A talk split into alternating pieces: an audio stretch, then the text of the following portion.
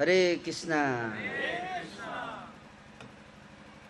थोड़ा जोर से बोलिए, हाथ उठाइए। हरे कृष्णा कृष्ण कृष्ण हरे हरे हरे राम हरे राम राम राम हरे हरे। लग रहा है कि अब अब लग रहा है कि आप लोग यूथ हैं। मुझे लगा कि आप लोग बूढ़े हो गए हैं जवानी में, है कि नहीं? वृंदावन में आके लगता है आप लोग भाव में आ गए। आवाज नहीं निकल रहा है क्या? फ्रीक्वेंसी मैच नहीं हो रहा है, मोबाइल का नेटवर्क नहीं मिल रहा है। कई बार ऐसा होता है मोबाइल का नेटवर्क नहीं मिलता तो रिंग नहीं होता। Network not available. ओके, तो कैसा लगा आप लोगों को वृंदावन धाम आकर? कितने लोग पहली बार आए हैं यहाँ?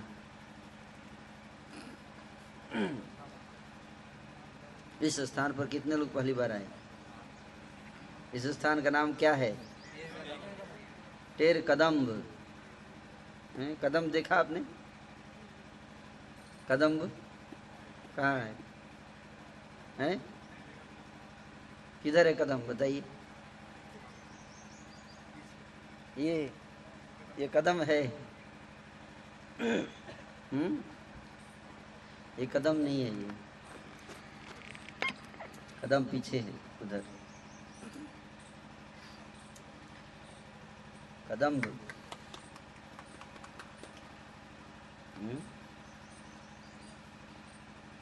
तो यहाँ की विशेष लीला को वर्णन करेंगे यहाँ के महाराज जी क्लास के अंत में, है ना?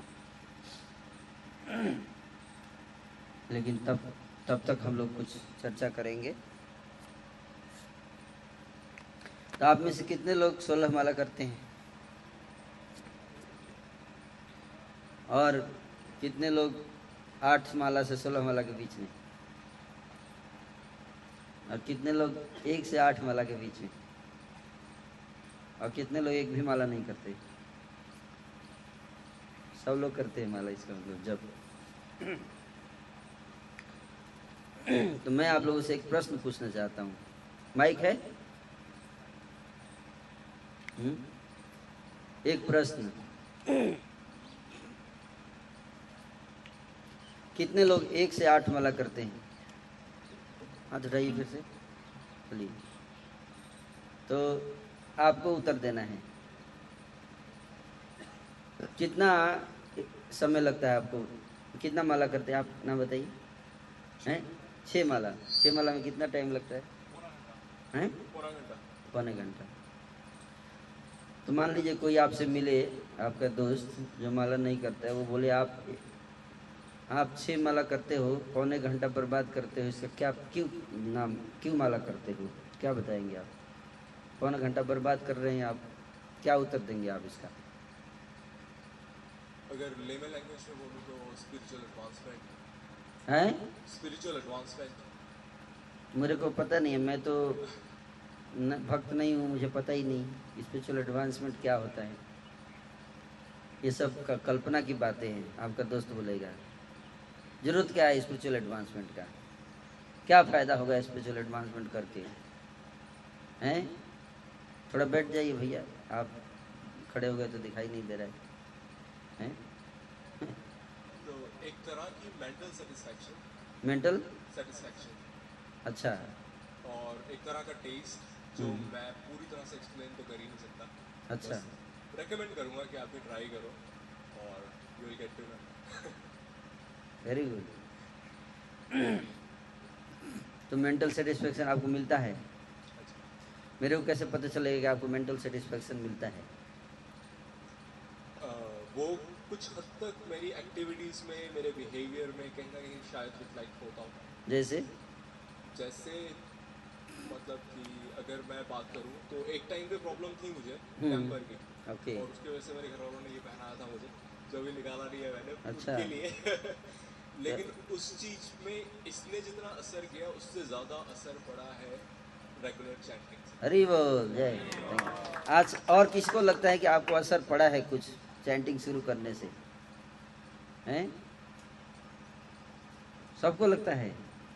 तो मैं चाहता हूँ आप लोग थोड़ा शेयर करो कि भगवान का नाम जप करने से आपके जीवन में क्या परिवर्तन हुआ, क्या असर पड़ा है, कौन बताना चाहेंगे? हुँ?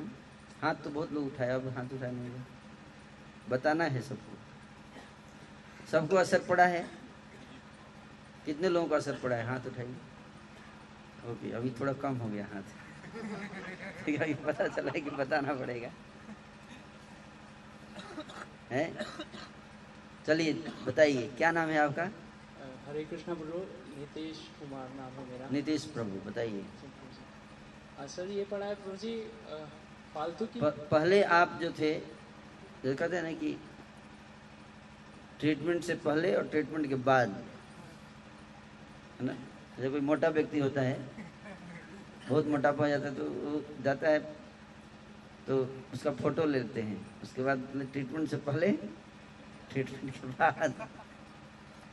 तो ISKCON में आने से पहले क्या थे आप और क्या कैस क्या चेंजेज आया आपके लाइफ में, जो पहले आप ऐसे थे अभी आपको ऐसा लग रहा है, वो बताना है आप लोगों को, सबको जो जो बताना चाहेंगे, है ना। और कोई एक डिवोटी नोट करेगा, कौन नोट करना चाहेंगे?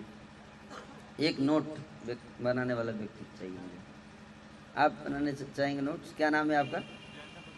है जयंत। जयंत प्रभु हैं। जयंत प्रभु, आप नोट करेंगे आप सबका रियलाइजेशन। ओके, चलिए बताइए क्या परिवर्तन है आपकी लाइफ में? परिवर्तन ये रहा प्रभु जी, जैसे पहले क्या होता था कि भक्ति होती नहीं थी, चैंटिंग का उतना पता नहीं था, बस ये रहता था कि अंदर से आस्था है लेकिन करना क्या है। तो इस वजह से जिस तरीके से मटेरियल वर्ल्ड में लोगों से मिलना जुलना रहता था, तो छोटी छोटी बातों को डीपली ले जाना होता था कि अरे इसने कैसे ये कह दिया, क्या बात हो गई, बढ़ गई, और बात बढ़ने में ज़्यादा टाइम नहीं लगता था। फिर जैसे मतलब कि आप शेर तो हम सवा शेर, नाली पे डाला, बस यही हाल था प्रभु जी। कुछ तो काफ़ी कुछ कहना सुनना ज़्यादा पड़ता था, लेकिन चैंटिंग के प्रोसेस के आने के बाद गले में तो माला टंगी रहती है, फिर उसके बाद लोग भी समझते हैं इस चीज़ को कि कुछ ना है, कुछ तो कुछ कुछ ना कुछ इसके अंदर है जो ये चैंटिंग करता है। ज़्यादा बात करना उचित नहीं, जो डिवोटी नहीं भी हैं वो भी ऐसा सोचते हैं कि इन लोगों से ज़्यादा गपशप नहीं करना चाहिए। और चैंटिंग के लगातार प्रोसेस से अगर कोई कुछ कह भी रहा है, तो चैंटिंग कर रहे हो, मन ही मन में चल रहा है, तो वो इग्नोर हो जाती हैं वो बातें, कोई डीपली नहीं जाता। बस ये प्रोसेस रहता है कि हाँ, बस हमें सिर्फ हरि नाम करते ही रहना है, कोई कुछ भी कहे उसका इफेक्ट, बोलने का जो इफेक्ट है उसको अपने ऊपर नहीं लेना, आवाज़ से अपने अंदर परिवर्तन नहीं लाना है। मतलब दूसरे के दूसरा व्यक्ति आपको डिस्टर्ब नहीं कर पाता है, ना? पहले लोग आपको थोड़ी थोड़ी बात पे कुछ बोलते थे तो आपको डिस्टर्ब हो जाते थे। आपका आपका जो शांति दिमाग का है दूसरे के ऊपर निर्भर था, रिमोट हाथ में था, रिमोट, है ना? अब आपका आपने अपने हाथ में रिमोट ले लिया है, है ना? That is very good benefit है। देखिए, सही बात। हरि बोल, जय, थैंक यू। और कौन बताना चाहेंगे? हाँ, आपका नाम क्या है? अभिलेख। अभिलेख प्रभु, अभिलेख प्रभु, आप क्या करते हैं? जी, मैं अभी स्टडी कर रहा हूँ। हाँ, कहाँ पे स्टडी कर रहे हैं? अभी मैं जामिया में कर रहा हूँ, बीबीए। Okay, very good. चलिए बताइए क्या परिवर्तन आया आपके? जैसे चैंटिंग करने से आफ्टर ट्वेल्थ काफ़ी एडिक्टेड हो गया था मैं, क्लब जाने के लिए, पब जाने के लिए। ऐसा मुझे काफ़ी लगता था बहुत अच्छी जगह है, यहीं पर जाना चाहिए, यहाँ जाना चाहिए। और टेम्पर किसी को भी कहीं भी पीट देना, किसी को भी पीट भी देते थे। देखिए आप, देखिए, है ना, सुनिए ध्यान से सब लोग, है ना, किसी को भी कहीं भी पीट देना, क्लब के बाहर कहीं भी, कुछ ये नहीं पता रखना कौन देख रहा है और देख के क्या कहेगा, ये होता था।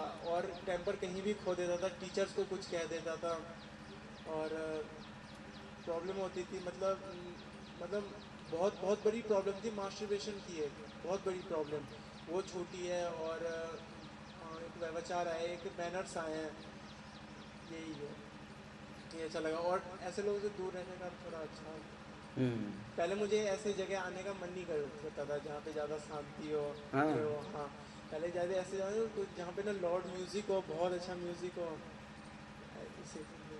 Thank you. तो आप देख रहे हैं कितना बेनिफिट हो रहा है इनको, है ना। आप देखिए, बोल रहे थे किसी को पीट देते थे कहीं भी, हैं, पीटने वाले लोगों की इतनी संख्या है आज संसार में, फिर भी सब लोग शांति चाहते हैं, हैं? सही बता रहा हूँ। तो भगवान का नाम लेने से, कृष्ण कॉन्शियसनेस में जुड़ने से व्यक्ति के जीवन में इतना परिवर्तन आ रहा है। आप देखिए ध्यान से, सरकार जो है करोड़ों रुपए लगा रही है पुलिस के ऊपर, है कि नहीं, पुलिस, ताकि क्रिमिनल्स को क्राइम करने से रोका जाए, है कि नहीं, है। वो पैसा अगर हमें दे सरकार, हम लोगों को भक्त बनाए, है कि नहीं, तो क्राइम अपने आप रुक जाएगा, है कि नहीं, जेल का खर्चा भी बचेगा, है कि नहीं। ये देखिए, दुष्ट अपराधी लोग सुधर जाते हैं भगवान का नाम लेने से। चेतो दर्पण मार्जनम,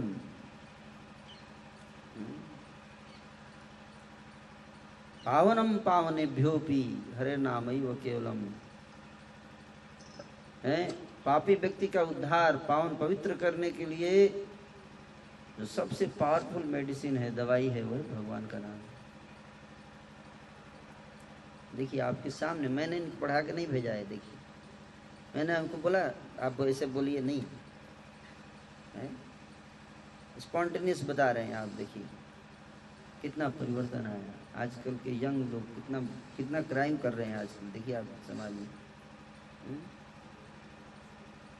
भी सुनने में आया, एक लड़के एक लड़के ने, सोलह साल का लड़का था, उसने अपनी माँ को बैट से मार के मर्डर कर दिया। बैट से मारा, उसके सिर को फोड़ दिया, मर गई माँ, और बहन को भी मारा सोलह साल के लड़के ने, हैं। आश्चर्य क्या है, बोल ही रहे कि जब भी मन में तो पीट देते थे, नहीं। ये तो चलो आके बच गए, इस्कॉन में जुड़ के बच गए, लेकिन जो नहीं आ पा रहे हैं वो क्या करेंगे, पीटेंगे ना किसी को, किसी को आंख में खुजली होगी, क्या करेंगे, किसी न किसी को पीटेंगे, ठीक है नहीं। इसलिए आज भी जगाई और मधाई जैसे लोगों का उद्धार हो रहा है भगवान के नाम के द्वारा। हम सब कितने गलत कार्यों में लिप्त थे पहले, है कि नहीं, सब सुधार हो गया। आपको विश्वास नहीं होगा, टेररिस्ट भी आकर भक्त बने हैं हमारे यहाँ। टेररिस्ट जानते हैं, एलईटी का नाम सुने, एलईटी, एलईटी का टेररिस्ट को मैंने ब्रह्मचारी बनाया।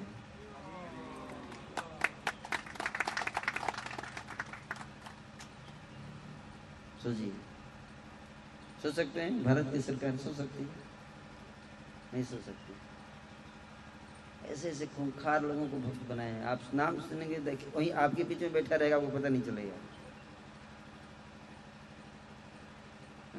लोग कांपते थे, ऐसे लोग थे, उनके उनके डर से कांपते थे लोग। कम से कम पचास साठ सैकड़ों मर्डर करके लोग कर दिया उसने। लेकिन जब भगवान का नाम, जब अभी रोज पच्चीस माला, रोज डेली करता है पच्चीस माला, जब ऐसा देखिए, आप बताओ, नाम नहीं बताऊंगा क्योंकि पुलिस पकड़ लेगी फिर, है ना। वो आया रोते हुए, हृदय परिवर्तित हो गया, हृदय परिवर्तित हो गया, आंखों से आंसू गिरने लगे।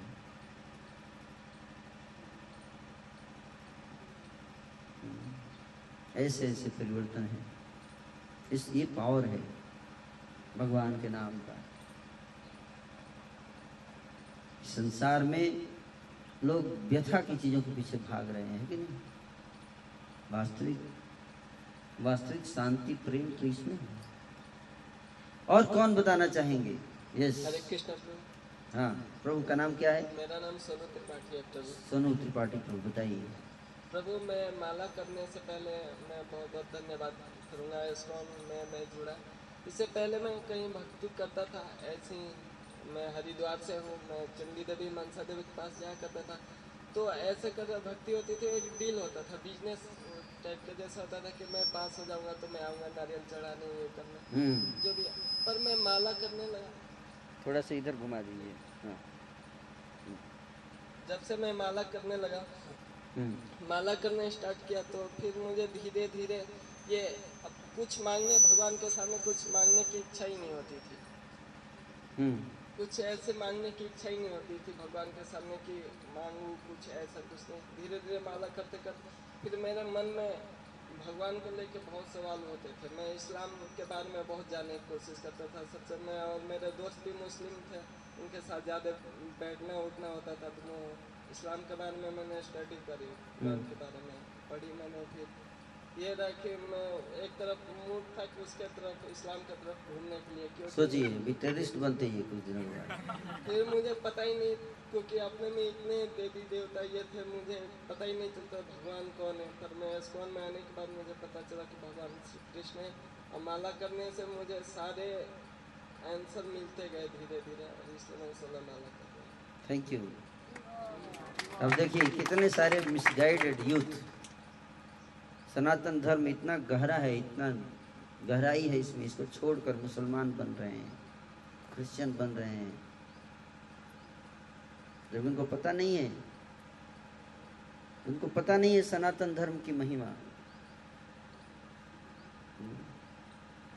जब वो इस्कॉन में जुड़े है, जब इस हरिनाम को अपनाया, चैतन्य महाप्रभु की शिक्षा को अपनाया, तो उनको वास्तविक जो चीज़ ढूंढ रहे थे उनको मिला है कि नहीं। ये लाभ है, ज्ञान प्राप्त हुआ, सही ज्ञान, सत्य ज्ञान है। और बहुत बहुत धन्यवाद आपका। और कौन बताना चाहेंगे भगवान का नाम जप करने से? यस, क्या नाम है आपका? सूरज है। चैंटिंग करने से पहले कोई भी, मुझे मुझे खाने का बहुत शौक था, कोई भी चीज़ मतलब उटपटांग चीज़ ज़्यादा खाता था। अच्छा, कुछ भी खा लेते थे? नॉनवेज भी, देखिए देखिए नॉनवेज नॉनवेज देखो, बताया गया शास्त्रों में है ना कि पापी व्यक्ति, जो सबसे बड़ा पाप क्या है, दूसरे को कष्ट देना, दूसरे को दुख देना, किसी जीवात्मा को कष्ट पहुंचाना अपने सुख के लिए, ये वो पाप करते थे। देखिए किसी जीव को काट कर खाना कितना बड़ा पाप है, इसकी कितनी भयंकर सजा मिलती है जानते हैं आप, नरक में। श्रीमद् भागवत में वर्णन है कि जिस जीव को आप खाते हैं वही जीव आपको नरक में आकर नोच नोच कर खाएगा। उस घोर नरक में जाने वाले थे। अब बताइए क्या हो, पहले कुछ भी खा लेते थे, आगे क्या बताइए? कुछ भी तीखा, मतलब चटपटा खाने का मन करता था। फिर जब इसको हमसे जोड़ा, भगवद गीता पढ़ा, थोड़ा बहुत गाइडेंस में कुछ होता है, इससे होता है, तो चैंटिंग करते करते जैसे जैसे मैंने राउंड पढ़ाया, तो धीरे धीरे धीरे करके नॉनवेज भी छूट गया। और अब तो ऐसा है कि कुछ भी बाहर का खाने से पहले दस बार सोचता हूँ, खाता ही नहीं है। तो राउंड बढ़ाए, कितना बढ़ाए अभी तो जी? पिछले एक महीने से सोलह माला। हरी बोल जय। देखिए बढ़ाने से हुआ, आप बढ़ाएंगे नहीं तो कैसे होगा? आप बोलोगे खीर बना दिया आपने, मीठा नहीं लग रहा है प्रभु जी, मीठा कैसे लगेगा? जब ज़्यादा चीनी डालेंगे तब तो, तो मीठा होगा, है कि नहीं भाई? चीनी आप थोड़ा डाल रहे हो और सोच रहे हो बहुत मीठा हो जाए, होगा?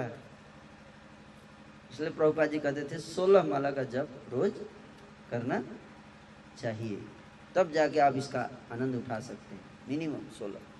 वैसे तो कीर्तनीय सदा हरि, चैतन्य महाप्रभु ने कह दिया कीर्तनीय सदा हरि सततम कीर्तयन्तु माम, हमेशा मेरा नाम का कीर्तन करो। लेकिन प्रभुपाद जी ने कहा इतना तो कर नहीं सकते, तो कम से कम सोलह माला करो। यस, और बताइए और कौन बताना चाहेंगे? चलिए, क्या नाम है आपका? हरेंद्र। हरेंद्र प्रभु कहाँ के? दिल्ली से? यस प्रभु। हाँ हरेंद्र प्रभु बताइए। प्रभु जी मैं बहुत दिन से टेम्पल से जुड़ा हूँ, लेकिन पिछले एक साल से मैं टेम्पल नहीं आ पा रहा हूँ। अच्छा। और मैं अभी भी अगर यहाँ मैं चार साल बाद वृंदावन चार साल बाद वृंदावन आ पाऊँ तो उसका सिर्फ और सिर्फ एक ही कारण है चैंटिंग। अरे वो जय। और दूसरी बात क्या है, चैंटिंग से जहाँ मैंने रियलाइज़ किया है, बहुत सारे लेक्चर बहुत सारे फिलॉसफी अलग अलग पढ़ने के बाद जो पुराने लोग ये बोलते हैं कि आप पे पुरुषार्थ कहाँ से आएगा, वो शक्ति कहाँ से आएगी, तो आप ये डिस्क्रिमिनेट कर पाएंगे क्योंकि हम जिस समाज में अभी रह रहे हैं वहाँ बहुत सारा दिक्कत है, इतने सारे निगेटिव वेव्स चल रहे हैं कि आपको वो ध्वस्त कर देंगे। तो मैंने ये महसूस किया है बाहर रह के कि चैंटिंग आपके अंदर इतनी ऊर्जा इतनी शक्ति और इतनी भगवान के प्रति इतना प्रेम दे देगा कि आप खुद ऑटोमेटिक एक समय एक ऐसी स्थिति में आ जाएंगे कि निगेटिव चीज़ें आप तक आएगी लेकिन आप पे वो रिएक्ट नहीं करेगी, वो चली जाएगी। तो निगेटिव जो इन्फ्लुएंस हैं वो आपको कुछ नहीं, आप पर हावी नहीं होगा। अगर आप भगवान का नाम जप करते हैं तो हावी नहीं होता आपके ऊपर, है ना। आप कहते हैं कि आप उसका सामना करना कर पाते हैं कर पाते हैं है भी वो शक्ति मिलती है। नकारात्मक शक्तियाँ आप पर हावी नहीं हो पाती हैं क्योंकि आप भगवान का नाम जप करते हैं, है ना। और जब मेरे यहाँ कुछ फैमिली मेंबर्स रहते हैं तो मैं जब उन्हें कहता था कि आप भी कर लो दो माला या तीन माला। हम जिस फैमिली से आते हैं ब्राह्मण फैमिली से, लेकिन वहाँ सभी लोग मांस मछली वगैरह सब कुछ चलता है वहाँ पे। ओके। तो मुझे बाय बर्थ ऐसा कुछ बताया नहीं गया कि क्या है नहीं है। जब मैं इस्कॉन से जुड़ा तो मैंने बहुत सारी चीज़ें पढ़ी तो ऑटोमेटिकली मैं धीरे धीरे धीरे धीरे धीरे करके अब प्योर वेज हो गया। अब मैं प्रसादम भी खुद से ही बनाता हूँ, भगवान को ऑफर करके फिर वो करता हूँ। तो एक अलग सा आपके अंदर वो जो पुरुषार्थ वाला एनर्जी है वो आपके अंदर आ जाता है। okay. फिर कोई भी काम आप कर रहे हैं, चाहे वो पढ़ाई हो स्टडी हो, वो सारी चीज़ें बिल्कुल छोटी पड़ जाती हैं। okay. तो आप जीवन में ऑटोमेटिक आगे बढ़ जाते हैं। और हम चैंटिंग के इन्फ्लुएंस से हमारे घर के भी लोग सारे वेज हो गए हैं और सभी लोग कोई दो माला कोई चार माला कोई छः माला। ये सबसे बड़ी चैंटिंग की उपलब्धि है। और मैं पुनः फिर से यहाँ आया हूँ। और जब मैं यहाँ नहीं आ पाता था तो मेरे दिमाग में एक समय हमेशा ये इस्कॉन का ऑडिटोरियम हॉल, ये भक्तों का संग, ये सब जब फ्री होने के बाद लोग सिनेमा मूवी देखते मेरे दिमाग में ये सब घूमता है, कब प्रभु जी से मिलेंगे, कब भक्तों से मिलेंगे, कब हरिनाम में बैठेंगे। तो वो बेचैनी, मुझे इतना काम था, फिर भी मैंने दो दिन से कहा नहीं मुझे वृंदावन जाना है। प्रभु जी से मैंने परसों मिला, मुझे बोले वृंदावन कैंप जाना है, तो मैं सारे काम छोड़। Thank you so much. और कौन बताना चाहेंगे? यस, इधर दे दीजिए। चैंटिंग का क्या लाभ हुआ? हरे कृष्ण हरे कृष्ण। क्या नाम है? सत्येंद्र नाम है प्रभु जी। जी प्रभु जी, चैंटिंग करने से मेरे जीवन में काफ़ी बदलाव आया है। जब मैं चैंटिंग नहीं करता था उस समय मैं बहुत ज़्यादा भौतिकवादी था, मतलब भौतिक इच्छा बहुत ज़्यादा थी मेरे अंदर और मैं बहुत बेचैन रहता था, सेटिस्फैक्शन जरा भी नहीं था और मैं बहुत दुखी भी रहता था। लेकिन मैंने जब से माला जपना शुरू किया उसके बाद मेरी भौतिक इच्छाएं कम हो गई है और जो है मेरे अंदर शांति भी रहती है। और मेरे घर में पहले काफ़ी झगड़े होते थे, मतलब शांति नहीं रहती थी, लोग मतलब काफ़ी लालची और झगड़े करते थे। तो जब से चैंटिंग मैंने शुरू किया तो मुझे देख मेरी वाइफ भी जो है चैंटिंग करना शुरू कर दिया है उसने, तो घर में काफ़ी शांति रहती है और संबंधों में सुधार आया है। तो मुझे ओके, बहुत बढ़िया। अब देखिए बता रहे हैं कि इनकी भौतिक इच्छाएँ कम हुई हैं, है ना। भौतिक इच्छाएं, इच्छाओं के कारण क्या होता है? अशांति होती है ना। कितना भी मिल जाए व्यक्ति को शांति नहीं मिलती। भगवान का नाम जप करने से अंदर संतुष्टि मिलता है जिसके कारण व्यक्ति बाहरी सुखों के पीछे नहीं भागता है। इंटरनल सेटिस्फैक्शन, है ना। तो बाहरी अगर आंतरिक संतुष्टि नहीं रहेगी तो व्यक्ति बाहरी वस्तुओं के पीछे भागता है ताकि ये प्राप्त हो जाएगा तो संतुष्टि मिलेगी, ये प्राप्त हो जाएगा तो संतुष्टि, क्योंकि अंदर से संतुष्टि नहीं आ रही है। कितना फायदा है, देखिए आपको कितना पैसा बच जाएगा, है कि नहीं है। तो ये है लाभ। और और कौन बताएगा? आप बताइए। हरे कृष्णा प्रभु जी, मैं अपने बारे में थोड़ी देर बाद बताऊंगा, पहले मैं अपने सिस्टर के बारे में बताता हूँ। ओके। मैं इस्कॉन से ऑलमोस्ट डेढ़ साल से जुड़ा हूँ और मैं सोलह माला चैंटिंग आठ एट टू नाइन मंथ से कर रहा हूँ। तो मेरे सिस्टर शादी करे हुए नाइन टू टेन ईयर हो चुके हैं। उनके घर में बहुत ज़्यादा प्रॉब्लम होता था और जब भी मैं सिस्टर को कॉल करता था वो रोती थी या फिर अपने घर के बारे में बताती। तो सिक्स मंथ पहले जब मैं सोलह माला कंटिन्यू कर रहा था दो महीने, तो मैंने उसको सजेस्ट किया कि तुम एटलीस्ट दो माला या तीन माला करो। तो सुबह उठ के वो छुपते छुपाते करती थी। तो एक दो महीने के बाद जब भी मैं उससे बात करा, मतलब वो हमेशा हंसती है। अब और उसके सास के साथ अब रिलेशन बिल्कुल मतलब चेंज ही हो चुका है। कभी भी मैं पूछूं भी तब भी बोलती है कि नहीं कोई प्रॉब्लम नहीं है, अब सब सही है।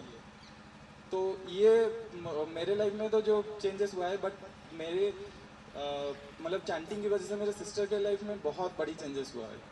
ये इसलिए तो मैं इसको उनको बहुत बहुत धन्यवाद करूँगा। कोई अब देख रहे हैं और और कोई बताना चाहेगा? हरे कृष्ण प्रभु जी, मेरा नाम लक्ष्य है, मैं चिपीवाड़ा से हूँ। प्रभु जी, मैं आज से चार साल पहले जुड़ा था इस्कॉन से। पहले इस्कॉन के बारे में कुछ पता नहीं था, तो आ, जैसे कभी कभार जाते थे तो घर वाले बोलते थे अंग्रेज़ों का मंदिर है, हरे कृष्ण वालों का मंदिर है, अंग्रेज़ों का मंदिर है। तो घर में हमारे पहले लहसुन प्याज बनता था, मगर मैं बाहर कभी बार अंडा भी खाता था। तो जब से मैं जुड़ा हूँ, और मेरा पहले क्या था कि छोटी छोटी बातों पे हम जैसे स्कूल में थे, कॉलेज में थे, तो लड़ने बैठ जाते थे किसी से भी।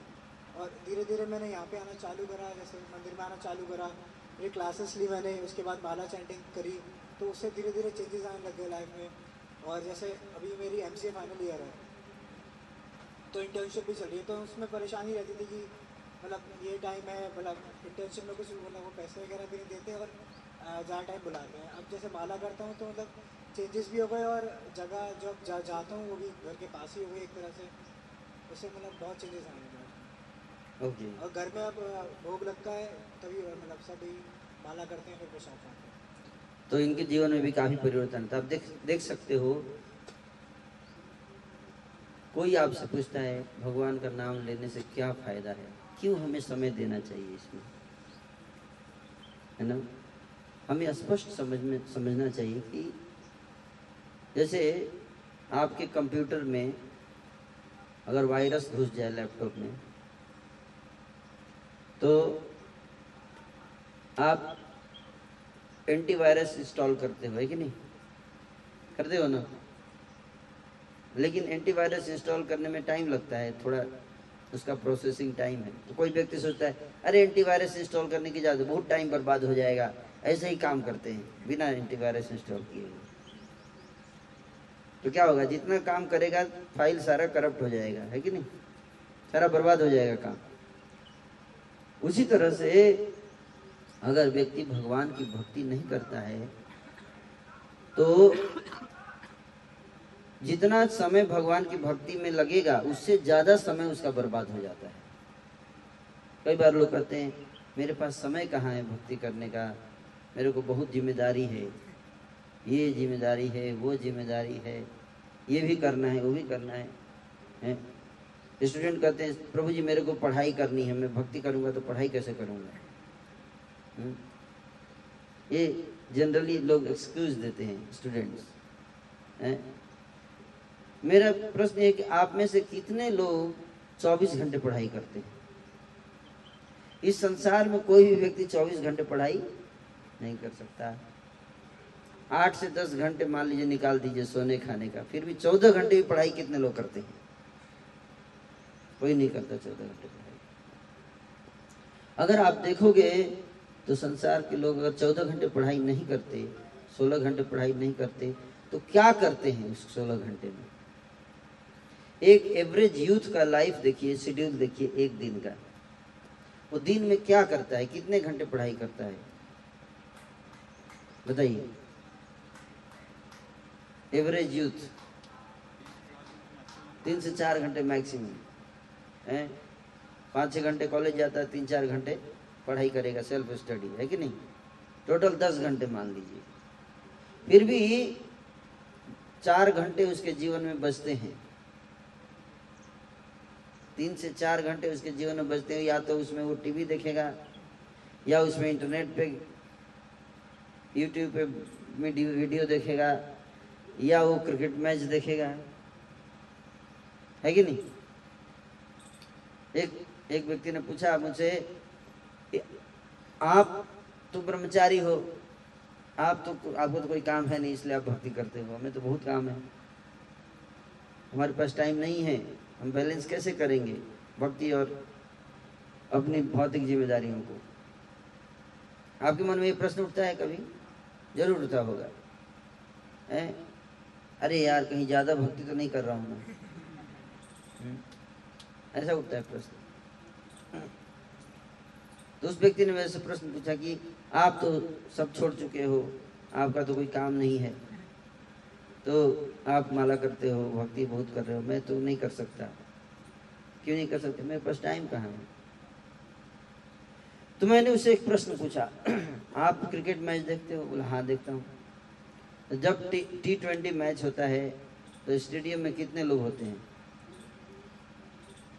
एक मैच में कम से कम पच्चीस तीस हजार लोग बैठते हैं स्टेडियम में, है कि नहीं?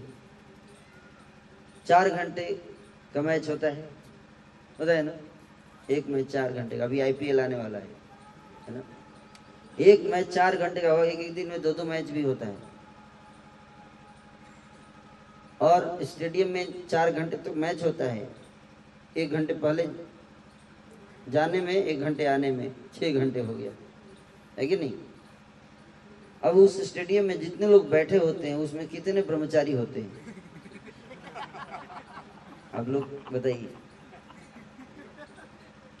हैं? आप बताइए कितने ब्रह्मचारी होते हैं? सब गृहस्थ है ना? सब स्टूडेंट हैं या गृहस्थ हैं? अगर गृहस्थ और स्टूडेंट इतने बिजी हैं, उनको टाइम ही नहीं है लाइफ को बैलेंस करने में, तो स्टेडियम में छः घंटे देने के लिए टाइम कहाँ से निकला? ये मेरा प्रश्न है। और वो तो पच्चीस हजार स्टेडियम में है, कितने लोग घर बैठ के ऑनलाइन देखते हैं मैच, देखते हैं ना? इसका मतलब क्या है कि सबके पास टाइम है, चाहे वो गृहस्थ हो चाहे ब्रह्मचारी। जिस चीज में उसको रुचि है उसके लिए वो टाइम निकालता है, और वो उसको बोझा नहीं लगता, उसको ये नहीं लगता कि ये वेस्ट हो गया टाइम मेरा। नहीं, मैं अगर उसको कोई बोले भी कि क्या वेस्ट कर रहे हो स्टेडियम में जाके मैच देख के, गुस्सा हो जाएगा, गुस्सा हो जाएगा वो, है कि नहीं? लेकिन वही व्यक्ति जब भक्ति में आएगा, उसको बोलेंगे दो माला जप कीजिए आप रोज, गुस्सा हो जाएगा, मेरे पास टाइम कहाँ है, इतना काम करना है मुझे, है? गलत बोल रहा हूँ तो बताइए। और अगर चार माला जप कर दस बार घड़ी देखेगा, चार माला जब दस, अरे यार बहुत टाइम चला गया यार, आधा घंटा टाइम बीत गया मेरा, है? सिनेमा देखने बैठा है तीन घंटे, अरे यार बहुत जल्दी खत्म हो गया, तीन घंटे। ऐसा क्यों क्यों ऐसा? इसलिए नहीं क्योंकि क्योंकि भक्ति में टाइम बर्बाद होता है, बल्कि इसलिए लगता है टाइम वेस्ट हो रहा है क्योंकि भक्ति में रुचि नहीं है। समझ में आ रहा है? समझ में आ रहा है कि नहीं आ रहा है? माइंड को रुचि नहीं है, इसलिए बहाने देता है। अगर जिस चीज में रुचि है तो घंटों घंटों बैठ के अपना फेसबुक पे है चैटिंग चल रहा है, फोन पे बातें हो रही है, तीन घंटे बीत गए, पता नहीं इतने दिन पच्चीस माला जब हो जाता है। यस, हमने देखा है लोगों को दो दो तीन तीन घंटे फोन पे लगे रहते हैं, बात करते हैं, यूथ तो खास तौर पे, है? आप लोगों को भी एक्सपीरियंस होगा चैटिंग करने का। चैटिंग फेसबुक पे, व्हाट्सएप पे कितना टाइम लगता है? हम्म, एवरेज एक व्यक्ति कितना टाइम बिताता है व्हाट्सएप पे एक दिन में, है? तीन से चार घंटे। ये देखिए, उसमें बत्तीस माला हो जाएगा आपका, हैं? इसलिए आज तक मेरे को समझ में कि ये ऐप है क्या, इसलिए इसका नाम है व्हाट्सएप।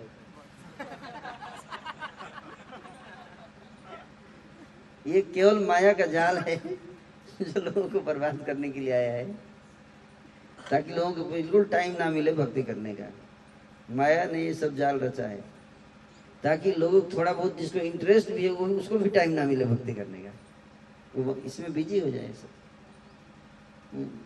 तो कहने का अर्थ है कि हम सब के पास समय है, हम समय बिताते भी हैं उस चीज में जिसमें हमारी रुचि होती है, चाहे वो चीज़ कितना भी हमारा हमारा उसका उससे कोई फायदा ना हो, फिर भी हम टाइम बिताते हैं। पैसा देकर जाते हैं स्टेडियम में, है कि नहीं? पे करते हैं स्टेडियम में जाने के लिए, आठ घंटे बर्बाद करने के लिए। हमारा टिकट बुक करा दीजिए, आठ घंटे में बर्बाद करना चाहता हूँ, पैसा ले लीजिए, लेकिन मौका दे दीजिए बर्बाद करने के लिए, है कि नहीं। एक व्यक्ति मेरे से पूछा, आप कैसी बात कर रहे हो, मतलब अगर हम क्रिकेट नहीं, इंटरटेनमेंट क्या है लाइफ में फिर, इंटरटेनमेंट क्या होगा लाइफ में है? तो मैं बोला एक क्रिकेट को इंटरटेनमेंट, लोगों इंटरटेनमेंट कैसे है क्रिकेट, ये बताइए मेरे को। अगर मान लीजिए आपका मैच चल रहा है, मैच, और आप भारत के, भारत और पाकिस्तान के बीच मैच चल रहा है, अगर भारत हार गया मैच तो तीन दिन तक व्यक्ति उसी गम में खोया रहता है, तो फिर ये इंटरटेनमेंट कैसे हुआ। इंटरटेनमेंट तो वो है जिसको करने के बाद एक फ्रेश फील करे, है कि नहीं, यस और नो, रिजुविनेटेड, रिचार्ज फील करे लाइफ में, यस और नो। अगर क्रिकेट देखने के बाद तीन दिन व्यक्ति अरे यार थोड़ा पीछे हट के मारता तो कितना बढ़िया रहता है, क्या यार बर्बाद होगा, अब आगे से बिल्कुल नहीं देखूंगा मैं इंडिया का मैच, अब फिर अगला मैच बैठ जाता है कि नहीं, है? नहीं नहीं इस बार जीत जाएगा, है? और फिर मैं खुश हो जाऊंगा, है? तो ये इंटरटेनमेंट कैसा इंटरटेनमेंट है, ये इंटरटेनमेंट है ही नहीं, ये तो कंडीशनल इंटरटेनमेंट। अगर जीता तो खुशी होगी, है कि नहीं, और उसमें भी कोई ये नहीं है पत... जीता, जीतेगा भी तो गारंटी थोड़े कि जीतेगा हर मैच। तो इस तरह से आ, अगर मान लीजिए अगर आपको खुशी मिल भी गया, सोचिए कितने लोगों को दुख होता होगा। अगर वर्ल्ड कप है, वर्ल्ड कप में बारह टीम भाग ले रही है, एक टीम जीतेगी, यस और नो, अब बारह टीमें, ग्यारह टीम हारेगी ना, यस और नो, और उतने देशों के, ग्यारह देशों के लोग दुखी होंगे, एक देश के व्यक्ति इंटरटेनमेंट करेंगे, यस और नो। ये इंटरटेनमेंट कैसे है ये बताइए मेरे को, इंटरटेनमेंट है ही नहीं। लेकिन अगर सब माला करें तो सब सुखी हो जाएंगे, बारह देश के लोग सुखी होंगे एक साथ, है कि नहीं। This is real entertainment. इसमें ना कोई हारता है ना कोई जीतता है, केवल हर व्यक्ति जीत ही जीत मिलती है, इसमें कोई हारने का कोई सवाल है ही नहीं। Real entertainment, real entertainment is chanting the holy name, devotional service, this real entertainment. आप माला करो आधे घंटे, यू फील फ्रेश, इतने सारे बेनिफिट्स हैं इसके, फिर हम क्यों नहीं करते। अगर संसार भगवान की भक्ति के लिए समय नहीं दे रहा है और उस संसार में अपराध बढ़ रहे हैं, दुख बढ़ रहे हैं, कष्ट बढ़ रहा है, तो ये कोई आश्चर्य नहीं है। आप सब भी, आप जितने युवक यहाँ बैठे हैं, आप सबको ये आपके जीवन का ये जो स्टेज है, इस अवस्था में एक निर्णय लेना पड़ेगा आप लोगों को। ये निर्णय लेने का समय है, एक रास्ता चुनने का समय है आपके जीवन में। आप कौन सा रास्ता ले चुनना चाहते हो, कौन से रास्ते पे चलना चाहते हो, अपने जीवन को चलाना चाहते हो। जुआवस्था दोबारा नहीं आती है, ये स्टेज एक बार बीत जाएगा तो दोबारा सुधरने का अवसर नहीं मिलेगा। यही वो समय है जब आप अपने को बना सकते हो, अपने को बिगाड़ सकते हो। जैसे बांस की बत्ती होती है ना, जब कच्ची होती है आप उसको मोड़ सकते हो, मोड़ के आप उससे टोकरी बना सकते हो, मोड़ के आप उसे चेयर बना सकते हो। एक बात पक जाएगी ना तो मोड़ने का प्रयास करोगे तो क्या होगा, टूट जाएगा, लेकिन मुड़ेगा नहीं। उसी तरह से हमारा जीवन, युवावस्था, पच्चीस वर्ष की उम्र तक व्यक्ति जो है वो कच्चा होता है, उसको मोड़ा जा सकता है, उसकी आदतों को सुधारा जा सकता है। पच्चीस से तीस साल उम्र तक, उसके बाद तो एक बार सेट हो गया फिर तो कोई मोड़ने का प्रयास, टूट जाएगा लेकिन मुड़ेगा नहीं। इसलिए आप देखिए आज लोगों के जीवन में इतना स्ट्रेस क्यों है, स्ट्रेस क्यों है। बांस की बत्ती है, है कि नहीं, बांस की बत्ती जब कच्ची होती है तो आप उसको मोड़ोगे तो उसके अंदर स्ट्रेस आता है, आता है ना, आता है कि नहीं आता? यस, स्ट्रेस आता है, स्ट्रेस आता है। और लेकिन अगर आठ दस दिन के बाद मोड़ एक बार कच्चे में मोड़ दिए लेकिन टूटेगा नहीं वो, यस और नो? स्ट्रेस रहेगा, टूटेगा नहीं। और मोड़ दिए और थोड़े दिन छोड़ दिए तो फिर सूख गया तो स्ट्रेस भी नहीं रहता, यस और नो? उसके बाद स्ट्रेस नहीं रहता। गलत बोल रहा हूं तो बताइए। लेकिन अगर वही पक जाता है, मोड़ने का प्रयास करेंगे तो स्ट्रेस, डिप्रेशन, फ्रस्ट्रेशन, सुसाइड। समझ में आ रहा है क्यों इतना बढ़ रहा है? पिछले पांच साल में भारत में छत्तीस हजार बच्चों ने सुसाइड किया है, कॉलेज स्टूडेंट्स ने। लास्ट फाइव इयर्स कितने? छत्तीस हजार। हमने तो हम किसी को ब्रह्मचारी बनाते हैं, किसी युवक को तो माता पिता मेरे पीटने आ जाते हैं, है? आते पीटने, मेरे बच्चे का जीवन बर्बाद कर दिया। छत्तीस हजार लोग मर गए, वो अगर ब्रह्मचारी बन जाते कितना अच्छा रहता है, है कि नहीं? क्या अच्छा है छत्तीस हजार लोग मर जाएं सुसाइड करके, या छत्तीस हजार ब्रह्मचारी बन के समाज की सेवा करें, क्या ज्यादा अच्छा है? आप बताइए। हैं तो ऐसे लोग हैं जो ब्रह्मचारी होंगे, अगर उनको ब्रह्मचारी नहीं बनने देंगे तो मर जाएंगे। इसलिए ऐसे लोगों को क्या करने का? स्पिरिचुअलिटी से जोड़ने का। वो समाज में कार्य नहीं कर सकते, उनको पता नहीं है कैसे डील करना है। स्ट्रेस हो जाता है उनको, उनको पता नहीं है कैसे मोड़ना है, ना उनको कोई मोड़ने वाला है। तोड़ने वाले बहुत हैं, है? मुड़ता नहीं है यूथ, टूट जाता है क्योंकि कला नहीं पता किसको कैसे मोड़ना है, है? ना कोई मोड़ना चाहता है क्योंकि हर व्यक्ति संसार में एक दूसरे को तोड़ना चाहता है, है कि नहीं?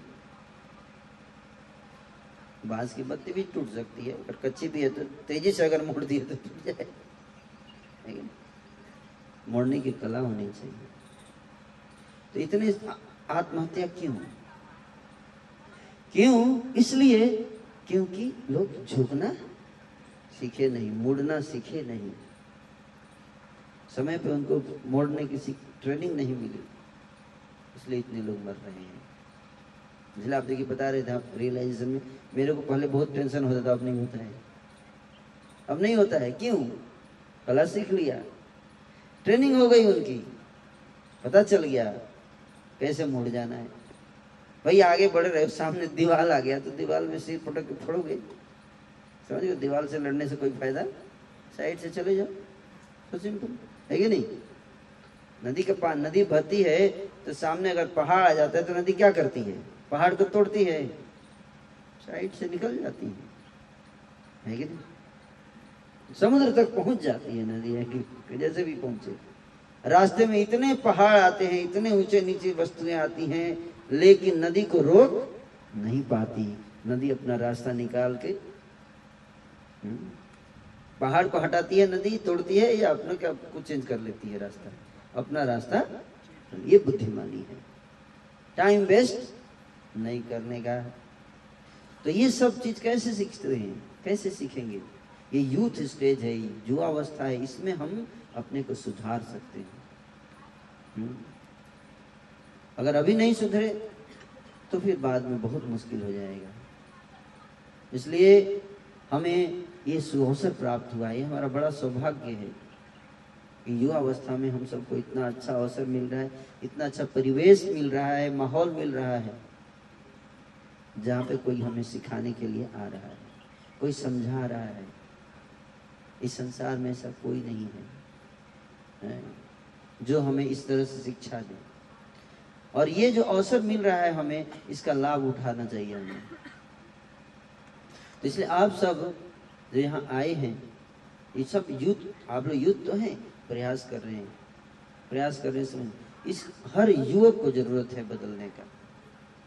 ये समय है जब हम अपने आप को बदल सकते हैं। अगर अभी बदल दिए तो पूरा जीवन आपका आनंद में, पूरा जीवन आप अपने जीवन में उसका लाभ उठा सकते हो। अगर जवानी में आपको कुछ पैसा मिल जाता है तो पूरा जीवन उसका लाभ उठा सकते हो। कई लोग बोलते हैं बुढ़ापे में भक्ति करेंगे, बुढ़ापे में भक्ति करेंगे। अरे बुढ़ापे में आपको एक करोड़ रुपया दे भी दिया तो क्या करोगे आप, क्या फायदा है? ये सर एक करोड़ मिल भी गया तो खा नहीं सकते आप, क्यों?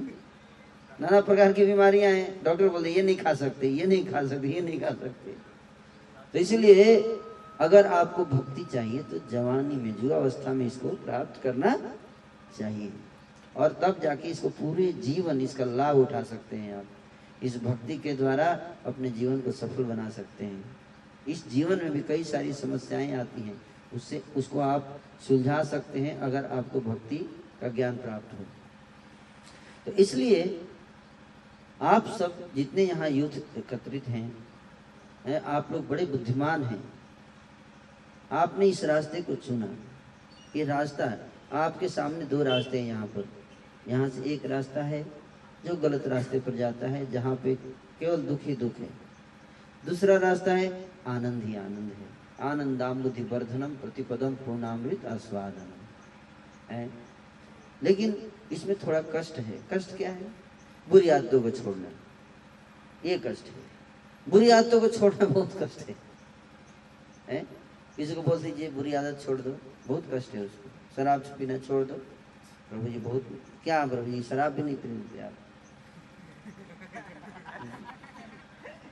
ऐसे लोग सोचते हैं शराब नहीं पीने, बहुत नियम है यहाँ, कड़ा नियम है, है?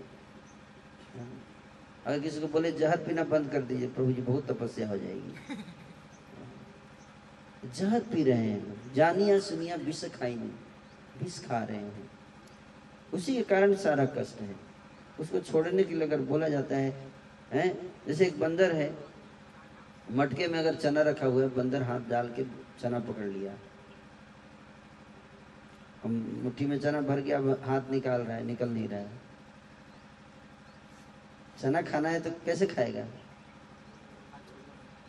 हम्म या तो चना छोड़ा, चना छोड़ दिया तो खाएगा क्या? हाथ निकल भी गया तो खाएगा क्या? हम्म तो कई लोग बोलते हैं कि मटका ही तोड़ दो।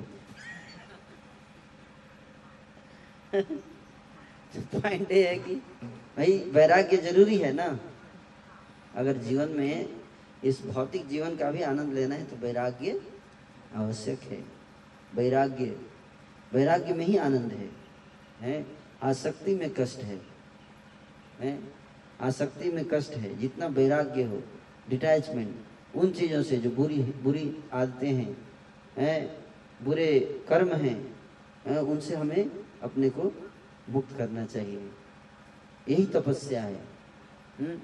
अगर हम बुरी आदत भी अपनाएंगे और साथ साथ चाहते हैं शांति भी मिल जाए, कैसे होगा बताइए?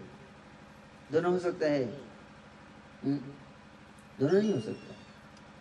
तो एक साथ दोनों नहीं हो सकता। इसलिए शास्त्र कहते हैं अपने गलत आदतों को हमें छोड़ना चाहिए। अगर हम शांति चाहते हैं, अगर हम सुख चाहते हैं, तो हम गलत रास्ते जाने से बचें। एक रास्ता है जिसमें मच्छर है, सांप है, बिच्छू है, और दूसरा रास्ता है जो बिल्कुल साफ सुथरा है। तो कोई व्यक्ति को बोला जाए आप सांप वाले रास्ते में मत जाइए, तो बोले तो है ना, तो गुस्सा हो जा रहा है। कैसे आदमी हैं आप, इस रास्ते पे जाने से आप मना कर रहे हैं, हमारी स्वतंत्रता को आप रोक रहे हैं। आप कौन होते हैं हमें रोकने वाले? हमें ये रास्ता अच्छा लगता है, इसमें सांप है, बिच्छू है, काटते हैं तो काटते हैं तो मजा आता है, मजा आता मजा आता है तो सुसाइड क्यों करते हैं? सांप है, बिच्छू है, काट रहे हैं। और अगर हम बचाते हैं, बोलते हैं अच्छे रास्ते पर जाओ, तो लोग गुस्सा हो जाते हैं, पीटने के लिए तैयार हो जाएंगे लोग ना। ऐसे ऐसी स्थिति है, सही बता रहा हूँ। किसी को सुधार रहो तो वो पीटने के लिए तैयार हो जाते हैं। किसी को सही उपदेश दो, गुस्सा हो जाता है। मूर्खाणाम प्रकोपाय उपदेशात् प्रकोपाय न शान्ते। मूर्खों को उपदेश देना क्रोध को बढ़ाना है।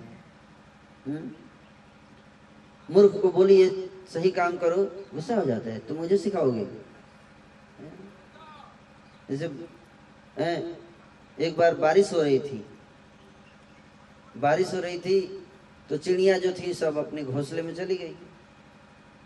अब बंदर भीग रहे थे तो चिड़ियों को दया आ गई बंदरों पर। बारिश में भीगते हुए चिड़िया गई बंदरों के पास, बोली बंदर भैया बंदर भैया। चिड़िया चिड़ियों ने बोला बंदर भैया बंदर भैया। बंदर ने क्या है, क्यों परेशान कर रही है? देख नहीं रहे भीगे हुए हम लोग ठंडी में थरथरा रहे हैं, आ गई परेशान करने बंदर भैया। चिड़िया ने कहा भैया थोड़ा आपको एक सुझाव दें। सुझाव क्या देगी तू मेरे को, है तू सिखाएगी? नहीं हो एक बार सुन तो लीजिए। क्या सुनिए? बोल। वो क्या है, देखिए हम लोग छोटे छोटे चिड़िया हैं फिर भी अपने लिए घोंसला बना लिए। आप इतने हट्टे कट्टे बंदर अपने लिए कुछ बना क्यों नहीं लेते? देखिए बात कितना लॉजिकल था था कि नहीं? लॉजिकल था ना, लेकिन बंदरों के भेजे में घुसा नहीं। बंदरों के भेजे में नहीं घुसा, घुसा आ गया उल्टे। चिड़िया होके हमें सिखाएगी, अभी बताते हैं। सारे बंदर पेड़ पे चढ़ के सारे घोंसले उजाड़ दिए चिड़ियों के। तो मूर्खों को उपदेश देना से क्या होता है, मूर्ख जो उपदेश देता है उसी को नुकसान करते हैं। इसीलिए साधु संत मूर्खों को उपदेश देना पसंद नहीं करते। इसलिए साधु संत वृंदावन में रह के अपना भजन करते रहते। भैया कौन जाएगा दिल्ली में है रंगा बिल्ला से लड़ने?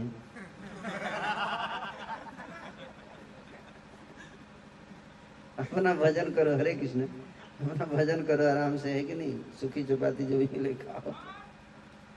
हैं ये रंगा बिल्ला गुंडे सब, हाँ जीते जी मार देंगे आपको। ऐसे बदमाश लोग हैं, उनको सुधारने का प्रयास कीजिए। नहीं सुधरते, नहीं सुधरते। आप लोगों को भी गुस्सा आता होगा, सही बता रहा हूँ। आपको भी बोलूँ कुछ सुधारने के लिए गुस्सा आ जाएगा। क्या प्रभु जी रूप जमा रहे हैं, ऐसे थोड़े होता है, ये जैसे बोलेंगे वैसे करेंगे थोड़े ना हम। आता होगा गुस्सा, तो क्या करेंगे? फिर भी सुधारना पड़ेगा, है कि नहीं? जैसे एक एक एक, एक कथा मुझे याद आ रही है। एक संत महात्मा जी थे तो नहाने गए नदी के किनारे। जब नदी किनारे नहाने गए तो उन्होंने देखा कि नद पानी में एक बिच्छू डूबने ही वाला है। उनको दया आ गया, बेचारा मर जाएगा बिच्छू। उन्होंने क्या किया, अपना हाथ लगा के उसको बाहर रखने का प्रयास किया ताकि बच जाए। तो बिच्छू ने क्या किया, डंक मार दिया। और डंक मारा तो हाथ हिल गया। बिच्छू आपको कटा है कभी? नहीं कटा है? कटा है, वो दर्द होता है कि नहीं? हाथ हिल गया, बिच्छू गिर गया, फिर से पानी में डूबने लगा। अब संत महात्मा क्या, आप क्या करोगे? उल्टे डंडा उठा के मार देंगे उसका, है कि नहीं? यदि देखो मैं इसको बचा रहा हूँ, ये उल्टे मार दिया मेरे को, ये ले दो डंडा दे दिया, है कि नहीं? बहुत हो गया दया, अब नहीं होगा। लेकिन नहीं, संत ने ऐसा नहीं किया। फिर से उसने हाथ उठ लगाया, फिर से उसको बाहर निकालने लगा। फिर क्या हुआ, फिर से मार दिया था, फिर गिर गया उसी पानी में। क्या करे भैया, क्या किया जाए? फिर डूब रहा है, है? ये बता रहे हैं कि लकड़ी से क्यों नहीं निकालते।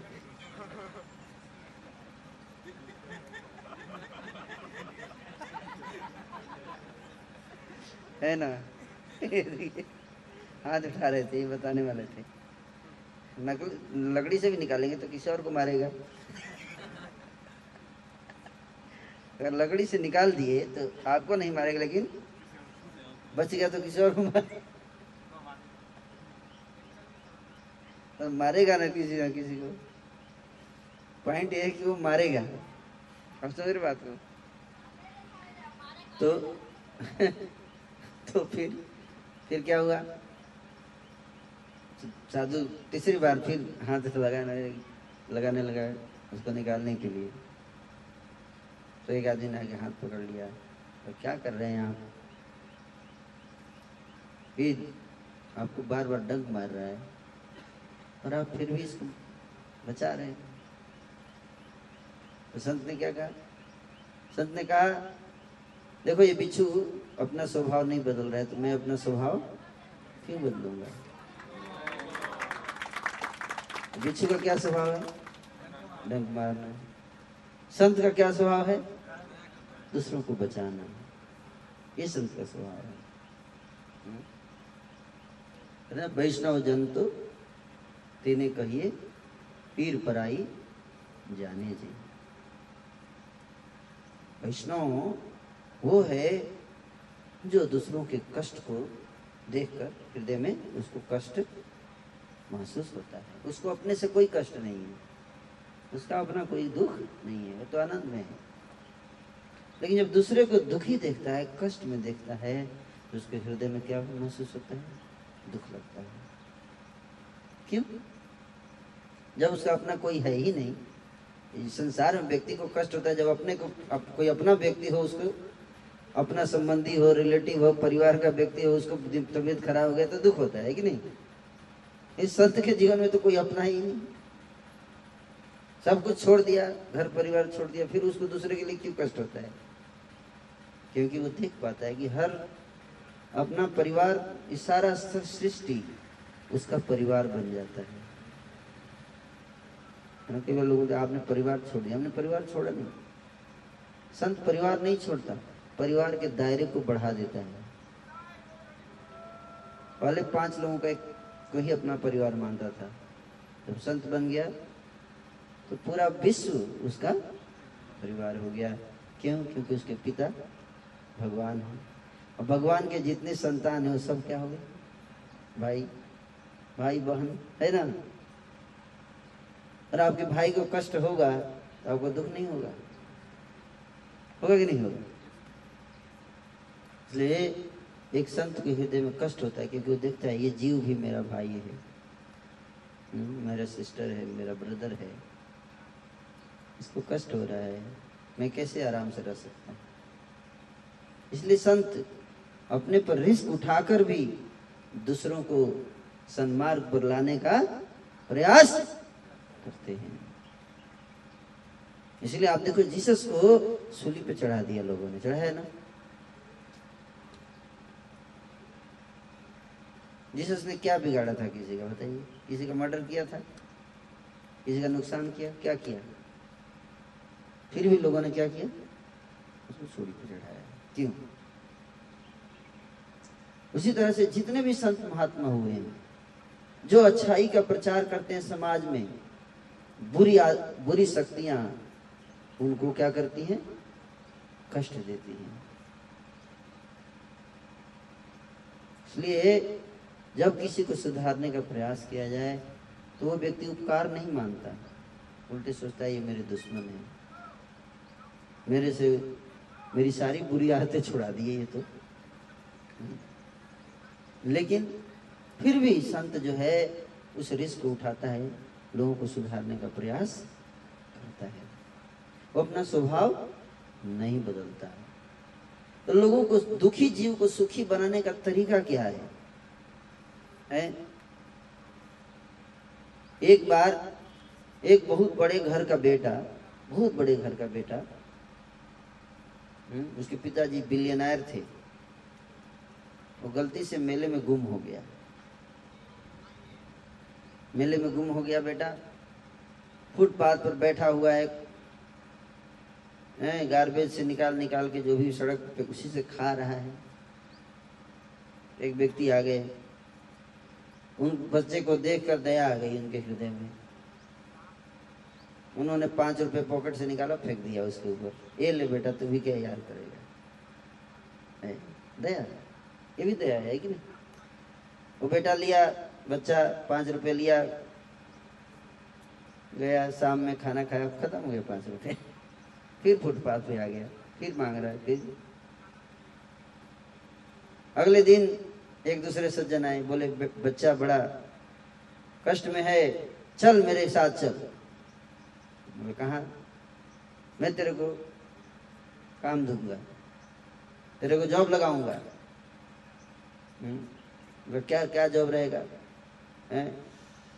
जॉब ये रहेगा कि आपको कंप्यूटर पर बैठ के आठ घंटे काम करना है। बोले आँख खराब हो जाए, वो आपकी टेंशन है। पीठ में दर्द हो जाए, कोई दिक्कत नहीं, आठ घंटे बैठना है, तब जाके आपको महीने में पच्चीस हजार दूंगा। ये दया है, लेकिन ठीक है, कम से कम बेचारा पाँच रुपये जो दे के गया एक बार, उससे तो अच्छा है कि रोज हर महीने मिलेगा, ये भी दया है, है कि नहीं? पूजा करने लगा दूसरे व्यक्ति, आपको इन्होंने ये मेरे कितने में ख्याल रखते हैं, इन्होंने मेरे को जॉब दिया है, है कि नहीं? इनसे इनसे कल्याण करने कारी और कौन है मेरे लिए, है? तीसरा व्यक्ति आया, देखा बच्चा जो है बड़ा कष्ट झेल रहा है, है बिल्कुल जा रहा है, आंख में चश्मा लग गया है बेचारे का, काम नहीं होता है टाइम पे, डेडलाइन पे, तो बॉस इतना डांट रहा है, परेशानी है, इतनी कष्ट है, इतना टफ कंपटीशन है, है? और इतना एंजाइटी में है, इतना स्ट्रेस हो गया है इसको, डेडलाइन मीट करते करते सुसाइड करने का भी कभी कभी सोचने लगा बच्चा, है कि नहीं? तीसरा आदमी ने देखा, बोला अरे अरे तू वही है ना, तो तो उस, उनका बेटा है, तो तो उनका बेटा है, यहाँ क्या कर रहा है? चल चल तेरे पिता तेरे को तेरे पिताजी से मिला देते हैं। उसको ले गया, उसके फादर से उसको मिला दिया, फादर भी बड़े खुश हुए, अरे मेरा बेटा आजा, इतने साल के बाद आया है, और पिताजी जो है बिलियनर हैं, हैं? तो उस बच्चे को तीन लोगों ने हेल्प किया। कितने लोगों ने? तीन लोगों ने हेल्प किया। सबसे ज्यादा पैसा किसने दिया? दूसरे वाले ने। और सबसे कम पैसा किसने दिया? तीसरे लास्ट वाले ने, है ना? लेकिन वास्तव में सबसे अधिक सहायता किसने किया उस बच्चे का? तीसरे वाले ने। भी एक भी पैसा नहीं दिया उसने, है? एक भी पैसा नहीं दिया, बल्कि हो सकता है उल्टे उसे लेके उसको गए होंगे, बेटा तू पैसा दे, मेरे पास पैसा तो है नहीं टिकट कटाने के लिए, पिताजी के पास ले जाऊंगा तेरे को, तेरे को तो सैलरी मिलती है, ला पाँच रुपये का टिकट कटा दे। लेकिन उसी के पैसे से ट्रेन का टिकट कटा के उसके फादर के पास ले जाके उससे मिला दिया, है कि नहीं? लेकिन सबसे बड़ा हेल्प उसी ने किया, किया ना? इज और नो? और जैसे ही अपने पिता से मिला, तुरंत बेटा क्या हो गया? बिलियनर। अब ऑफिस जाने की जरूरत नहीं है, अब फुटपाथ में बैठने की जरूरत नहीं है। उसी तरह से इस संसार में हम सब हम सब भगवान की संतान हैं। कौन है? भगवान की संतान। हमारे पिता भगवान क्या है? लखपति, करोड़पति हैं, अरबपति हैं, क्या है? लक्ष्मीपति हैं। क्या है? लक्ष्मीपति हैं। लक्ष्मी जी हमारी माता है। अब, अब माँ के पास इतना पैसा है, फिर भी बेटा टेंशन में हो सकता है। माँ तो पिता से ज्यादा दयालु होती है, है कि नहीं? पता है ना, संतान के लिए, है? माँ तो पिता के पॉकेट से पैसा चुरा के बेटे को दे देती है, है कि नहीं? बहुत दयालु होती है। हुँ? हमारी माँ कौन है? साक्षात लक्ष्मी। और फिर भी हम रो रहे हैं, क्यों? क्योंकि अपने पिता को भूल गए हैं और इस संसार रूपी मेले में खो गए हैं। संसार रूपी मेले में खो गए। और तीन प्रकार के लोग हमें हेल्प करने आते हैं, हैं? तीन प्रकार के लोग। अगर आप भीख मांगने जाओगे तो रोड पे कोई पाँच दस रुपये फेंक देगा। अगर आप स्कूल में जाके पढ़ाई कर लेंगे, कॉलेज में, तो पच्चीस हजार रुपये की जॉब मिलेगी हर महीने, है कि नहीं? yes or no? लेकिन फिर भी जीवन का संघर्ष समाप्त नहीं होगा। लेकिन जो संत होता है वो क्या करता है, वो आपको अपने पिता से मिलन करा देता है, समझ में आ रहा है, ताकि हमेशा हमेशा के लिए आपके जीवन में कष्ट दूर हो जाए। इससे बड़ा कोई कल्याण का कार्य नहीं है। इसको कहते हैं योग। योग मतलब पिता से पुत्र का मिलन। मिलन जब आत्मा भगवान से मिल जाती है, उसका मिलन होता है, उसी को कहते हैं योग। अभी तो इंटरनेशनल योगा डे मना रहे हैं, भले योग हो या ना हो भगवान से। कितने लोग योगा डे के दिन योग हुआ उनका भगवान से? कितने लोग मिले भगवान से? किसी मिले नहीं। योगा डे ये भी एक तरह का है, ये भी एक तरह का छलावा ही है। योग का अर्थ है जीव जब ईश्वर से मिल जाता है, दोबारा अपने पिता से जाकर मिलता है, उनकी शरण में चला जाता है, भगवान उसको स्वीकार कर लेते हैं, उसके सारे कष्ट दूर हो जाते हैं, जन्म मृत्यु के बंधन से मुक्त हो जाता है, उसको कहते हैं योग। और जब तक जीव नहीं करता ऐसा, इस संसार में कष्ट झेलता रहेगा, चाहे कितना भी पैसा कमा लो, कितना भी पैसा। कई लोग सोचते हैं मैं अगर मेरे पास दो दस बिलियन डॉलर आ जाए तो मैं सुखी हो जाऊंगा। दस बिलियन डॉलर आ जाए, आप जाके उस व्यक्ति से पूछो जिसके पास आ चुका है दस बिलियन डॉलर, क्या वो सुखी है? नहीं है सुखी। आप इंटरव्यू लेके देखो, बिल्कुल सुखी नहीं है। क्यों? क्योंकि दस बिलियन वाला व्यक्ति सोच रहा है कि उसके पास बीस बिलियन है। है? अगर दस बिलियन वाला व्यक्ति शांति से बैठ गया आराम से, तो उसका दस बिलियन चला जाएगा। मार्केट में इतना टफ कंपटीशन है, है कि नहीं? जैसे ही आप दस बिलियन डॉलर कमाए, रेडियो की कंपनी खोल के, सामने पीछे एक और व्यक्ति बैठा देख रहा, अरे ये तो रेडियो का कंपनी खोल के दस बिलियन कमा लिया, ऐसा क्यों ना करूं मैं, इसे अच्छा कंपनी रेडियो का खोल दूंगा और इसकी सारा कस्टमर मेरे पास आ जाएगा, है कि नहीं? समझ रहे बात को? वो खोल भी देता है और फिर क्या होता है, इसको टेंशन हो जाता है, अरे यार नया रेडियो कंपनी खोल गया, अब मेरी कंपनी को कौन लगेगा, इसलिए बिजी हो जाता है अपनी क्वालिटी बढ़ाने में। है? क्वालिटी बढ़ाने में टेंशन, है कि नहीं? कंपटीशन, इस संसार में क्या है, कंपटीशन, हर जगह कंपटीशन, कंपटीशन। क्यों कंपटीशन क्यों है? क्योंकि इस संसार में सप्लाई कम है, डिमांड ज्यादा है, है कि नहीं? डिमांड अनलिमिटेड, सप्लाई लिमिटेड है, इसलिए क्या हो गया, गैप हो गया ना, गैप हो गया। और जैसे ही गैप होगा क्या होगा, कंपटीशन है। सप्लाई एक हजार है सीट आई ए एस का, अब बनना कितना चाहते हैं, दस लाख लोग बनना चाहते हैं, तो क्या हो गया फिर, कंपटीशन। समझ में आ रहा है? समझ में आ रहा है? नौ लाख निन्यानवे हजार नौ सौ निन्यानवे लोग सुसाइड करने का सोचने लगे, एक हजार लोग खुश हैं। नौ लाख निन्यानवे हजार लोग सुसाइड करने का सोच रहे हैं, दुखी हैं। कितने लोग सुखी हैं? एक हजार। एक हजार सेलिब्रेशन कर रहे हैं और नौ लाख निन्यानवे हजार आंखों आंसुओं के समुद्र में डूब रहे हैं। बाहरी सफलता ही संसार, यही तो सफलता है।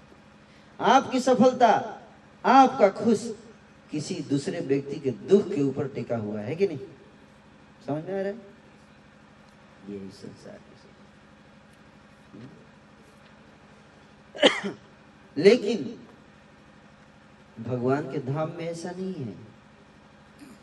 भगवान के धाम में अनलिमिटेड सप्लाई है, किसी चीज की कोई कमी नहीं है, पर डिमांड है ही नहीं।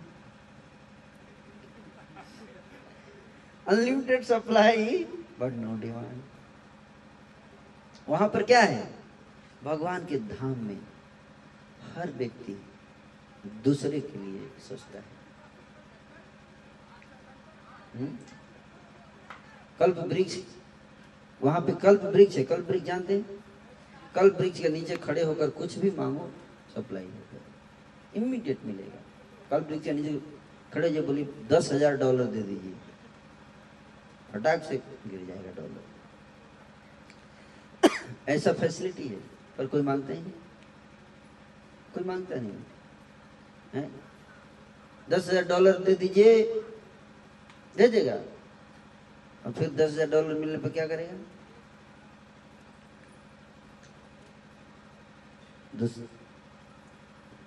कुकिंग करेगा, कुकिंग दस वेराइटी पचास वेराइटी बना के और ले जाके भगवान को भोग लगाएगा, भगवान को खिलाएगा। भगवान को खिलाने के बाद फिर सारे भक्तों को खिलाएगा। और उसके बाद अगर थोड़ा बच गया तो उनका जूठन लेके आनंद मनाएगा। ये भगवान का धाम, समझ रहे समझ रहे ये ऐसा माहौल है। आनंद, प्रेम, किसी चीज की कमी नहीं, वो धाम भगवान का।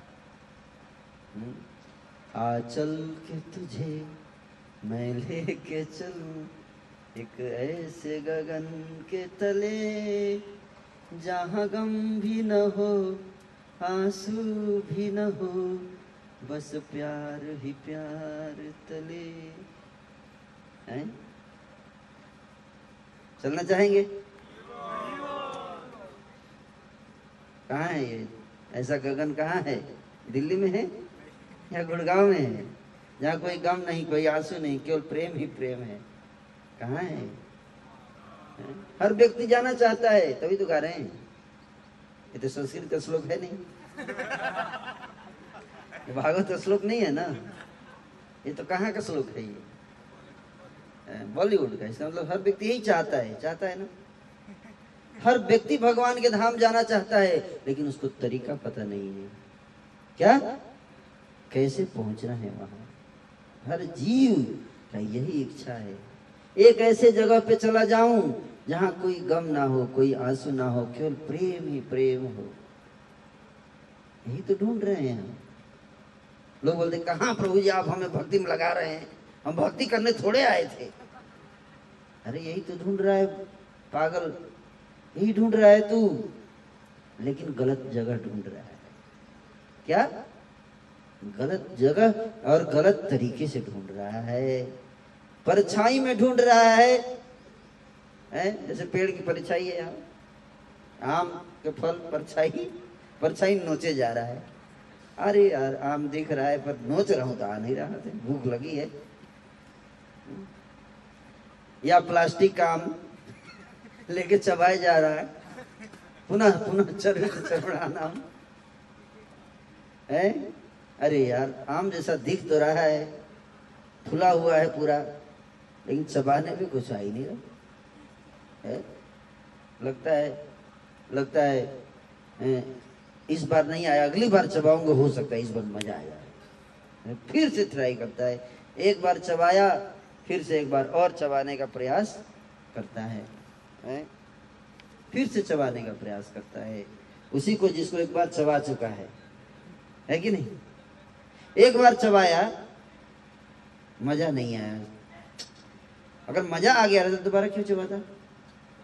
लेकिन पुनः पुनः चर्वित चर्वणाना, फिर से करता है उसी को, फिर से उसी को करता है, फिर से उसी को करता है, फ्रस्ट्रेट होता है।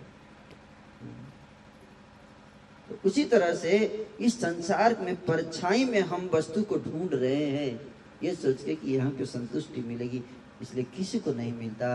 हर व्यक्ति इस संसार से रोते हुए इस संसार से आता है। हाथ पसारे आए जग में हाथ पसारे जाओगे, कुछ इस संसार से लेकर नहीं जाओगे। कुछ तो छोड़िए, ये शरीर भी आप नहीं लेके जा सकते इस संसार से। ये आपका शरीर भी नहीं जाएगा, चश्मा भी नहीं जाएगा आपका। चश्मा तो व्यक्ति लेके जाता ही हर जगह अपना, है कि नहीं? ये सब ना आपको तो एक्सपीरियंस है।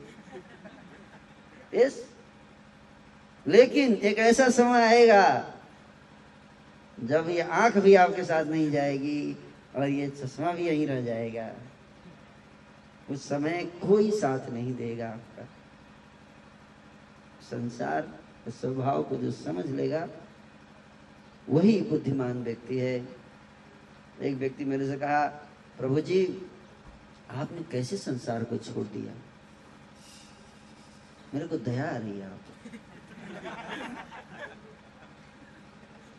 बहुत बोल्ड हैं आप। मैंने बोला कि मेरे से ज्यादा तो बोल रहा आप, तो कैसे आप संसार में रह कैसे रहे हैं, ये मेरे को आश्चर्य है। शेर, भालू, सांप, ऐसे जंगल में आप रह रहे हैं, ऐसे लोगों के बीच में आप रह रहे हैं, तो बहुत बहादुरी का काम है, है कि नहीं है? अरे फिर भी आप आप सब छोड़ कैसे दिए? छोड़ना तो छोड़ना तो सबको है। मैंने उनसे ही कहा, देखो छोड़ना सबको है, या तो आज छोड़ दीजिए या एक दिन ऐसा आएगा अगर आप संसार को नहीं छोड़ोगे संसार आपको छोड़ के चला जाएगा। छोड़ के ही नहीं, अच्छे से जला उला के एकदम राख हड्डी पूरा पानी में फेंक के नामो निशान बिल्कुल मिटा के जाएगा। ये देख लीजिए। वैसे भी हमेशा इस संसार में रहने नहीं आए हैं।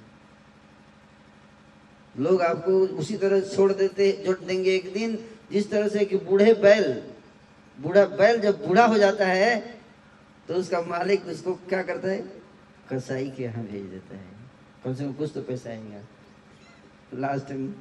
ये सब उसी तरह से जब आप बूढ़े हो जाओगे संसार ऐसे ही आपको छोड़ देगा। इसलिए तो इतने वृद्धाश्रम बन रहे हैं, है कि नहीं, बूढ़े बैल को छोड़ने के लिए। गलत बोल रहा हूँ तो बताइए।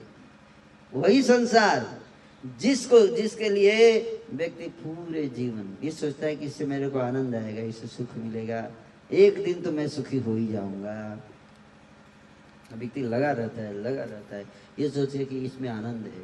इस संसार में आनंद नहीं है, ये छाया है। छाया में क्या आनंद है, नकली है। ये सब नकली सामान बनाया जाता है केवल हमें फुसलाने के लिए। प्लास्टिक के खिलौने, कार, प्लास्टिक की बंदूक, प्लास्टिक का बंदर, प्लास्टिक का हाथी, प्लास्टिक का शेर, किसको दिया जाता है? हैं? बच्चों को दिया जाता है, अज्ञानी को दिया जाता है। बड़ा आनंद आता है बच्चों के। अब बच्चे आपस में पिटाई भी कर देते हैं एक दूसरे का, अगर उसका शेर कोई और ले लिया तो। इतने सीरियस रहते हैं। और पिताजी सोच रहे थे यार प्लास्टिक के में ही इतना हालत खराब है, लेकिन बच्चों के लिए वही बहुत सीरियस है, है कि नहीं?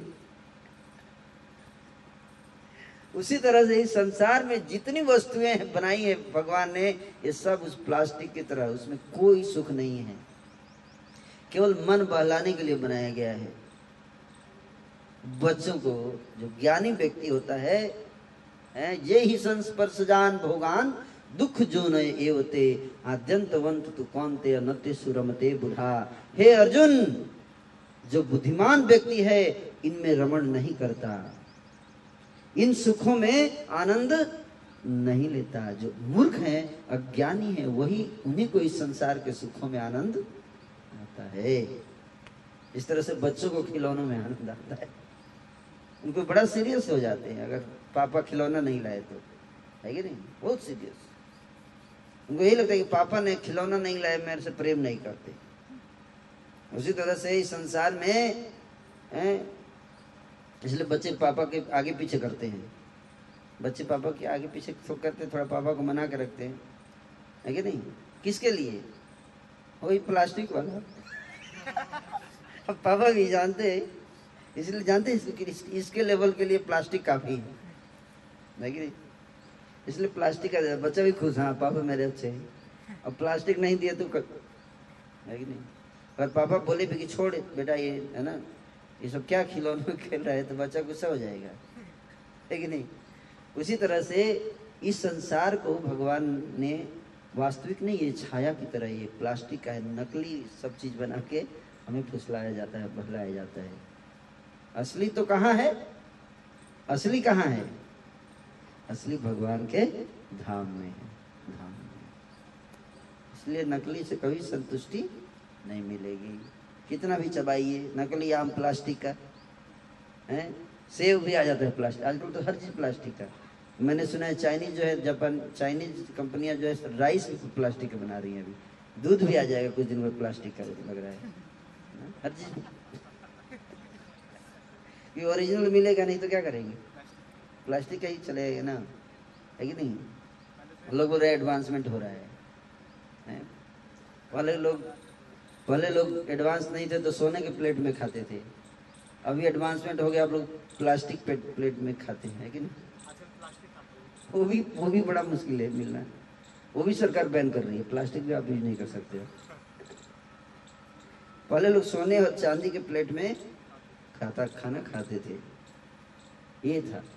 अब हम इतने एडवांस हो रहे हैं, इतने एडवांस हो गए, पेपर प्लेट में खा रहे हैं, लेकिन बोल रहे हमें एडवांसमेंट है। ये ये भी माया है, ये भी माया है। हम गिर रहे हैं नीचे और सूत्र ऊपर जा रहे हैं, यही माया है, यही माया है। तो इस संसार में जो सुख है वो नकली है, इसलिए संतुष्टि नहीं मिलती। वहाँ मिलने के बाद ही व्यक्ति सोचता है फिर से ट्राई करूँगा, मज़ा नहीं आया दोबारा ट्राई करूँगा, है कि नहीं?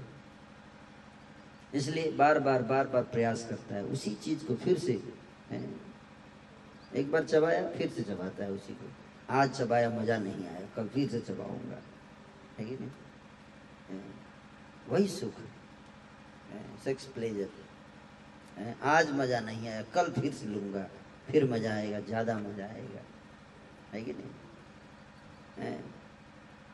और फिर विवाह करता है, विवाह कर लेता है, फिर पत्नी, ओ मज़ा आया लेकिन उतना नहीं, वो दूसरी की पत्नी ज़्यादा मज़ा आएगा, वो मिल जाए ज़्यादा मज़ा आएगा। वही बात हो गई कि चा, सोने के चांदी के प्लेट में खाना खाया, मज़ा नहीं आया, सोने में खाऊंगा ज़्यादा मज़ा आएगा। अरे चांदी में खाया सोने में खाया, वही राइस है, वही दाल, प्लेट बदलने से स्वाद बदल जाएगा, हैं? बदल जाएगा स्वाद, हैं? ये मेंटल, केवल मेंटल है कि सोने का प्लेट है। जैसे किसी के पास कार होती है, मेरी मर्सिडीज है, अरे करना क्या है भैया, मर्सिडीज से वही तो जाना है, है कि नहीं? आजकल तो लोग बाथरूम बाथरूम में ही पाँच करोड़ लगा देते हैं बनाने में, सही बता रहा हूँ, सिर्फ बाथरूम में ही श्रीदेवी मर गई पहली बार बाथरूम में डूब के मर गई ये कलयुग है, बाथरूम में डूब के मर गई, बाथरूम में